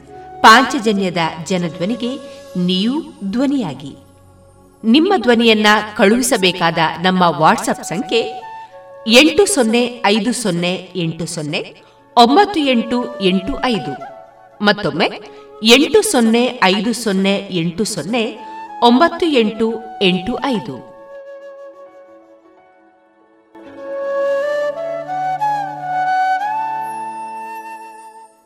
ರೇಡಿಯೋ ಪಾಂಚಜನ್ಯ ಸಮುದಾಯ ಬಾನುಲಿ ಕೇಂದ್ರದಿಂದ ನಿಮ್ಮ ಕಾರ್ಯಕ್ರಮಗಳು ಪ್ರಸಾರವಾಗಬೇಕೆ? ಹಾಗಿದ್ದರೆ ನಮ್ಮನ್ನು ಸಂಪರ್ಕಿಸಿ. ನಮ್ಮ ದೂರವಾಣಿ ಸಂಖ್ಯೆ ಸೊನ್ನೆ ಎಂಟು, ಎರಡು ಐದು ಒಂದು, ಎರಡು ಒಂಬತ್ತು, ಎಂಟು ನಾಲ್ಕು, ಒಂಬತ್ತು ಒಂಬತ್ತು.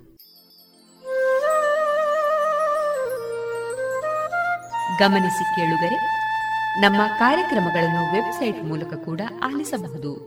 ನಮ್ಮ ವೆಬ್ಸೈಟ್ ವಿಳಾಸ W W W dot radio Panchajanya dot com ಇಲ್ಲಿ ಆರ್ಕೈವ್ಸ್ನ ಭಾಗಕ್ಕೆ ಹೋಗಿ ಕ್ಲಿಕ್ ಮಾಡಿದರೆ ಹಳೆ ಕಾರ್ಯಕ್ರಮಗಳನ್ನು ಕೂಡ ಆಲಿಸಬಹುದು. ಜೊತೆಗೆ ನಮ್ಮ ಪ್ರಸಾರವನ್ನು ಆಪ್ ಮೂಲಕವೂ ಕೇಳಬಹುದು. ಪ್ಲೇಸ್ಟೋರ್ನಲ್ಲಿ ಪಾಂಚಜನ್ಯ ಸರ್ಚ್ ಮಾಡಿ ಡೌನ್ಲೋಡ್ ಮಾಡಿಕೊಂಡು ತಮ್ಮ ಮೊಬೈಲ್ಗಳಿಗೆ ಇನ್ಸ್ಟಾಲ್ ಮಾಡಿದರೆ ರೇಡಿಯೋ ಪ್ರಸಾರದ ಕಾರ್ಯಕ್ರಮವನ್ನು ನೀವು ಆಲಿಸಬಹುದು. ನಮ್ಮ ಪ್ರಸಾರದ ಬಗೆಗೆ ನಿಮ್ಮ ಅಭಿಪ್ರಾಯಗಳನ್ನು ಹಂಚಿಕೊಳ್ಳಲು ನಮ್ಮ ವಿಳಾಸ ರೇಡಿಯೋ ಪಾಂಚಜನ್ಯ ತೊಂಬತ್ತು ಬಿಂದು ಎಂಟು ಎಫ್ಎಂ ಸಮುದಾಯ ಬಾನುಲಿ ಕೇಂದ್ರ, ನೆಹರು ನಗರ, ಪುತ್ತೂರು. ನಮ್ಮ ದೂರವಾಣಿ ಸಂಖ್ಯೆ ಸೊನ್ನೆ ಎಂಟು ಎರಡು ಐದು ಒಂದು ಎರಡು ಒಂಬತ್ತು ಎಂಟು ನಾಲ್ಕು ಒಂಬತ್ತು ಒಂಬತ್ತು.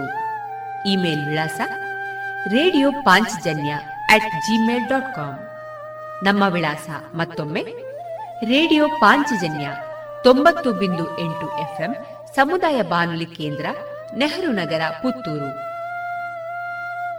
ನಮ್ಮ ದೂರವಾಣಿ ಸಂಖ್ಯೆ ಸೊನ್ನೆ ಎಂಟು ಎರಡು ಐದು ಒಂದು, ಎರಡು ಒಂಬತ್ತು ಎಂಟು ನಾಲ್ಕು ಒಂಬತ್ತು ಒಂಬತ್ತು. ಇಲ್ಲಿಗೆ ಈ ಹೊತ್ತಿನ ಪ್ರಸಾರ ಕಾರ್ಯಕ್ರಮವನ್ನ ಮುಕ್ತಾಯಗೊಳಿಸುತ್ತಿದ್ದೇವೆ. ಆತ್ಮೀಯ ಕೇಳುಗರಿಗೆಲ್ಲ ರೇಡಿಯೋ ಪಾಂಚಜನ್ಯದ ಬಳಗದ ಪರವಾಗಿ ನಾನು ತೇಜಸ್ವಿ ರಾಜೇಶ್ ಮಾಡುವ ಅನಂತ ವಂದನೆಗಳು.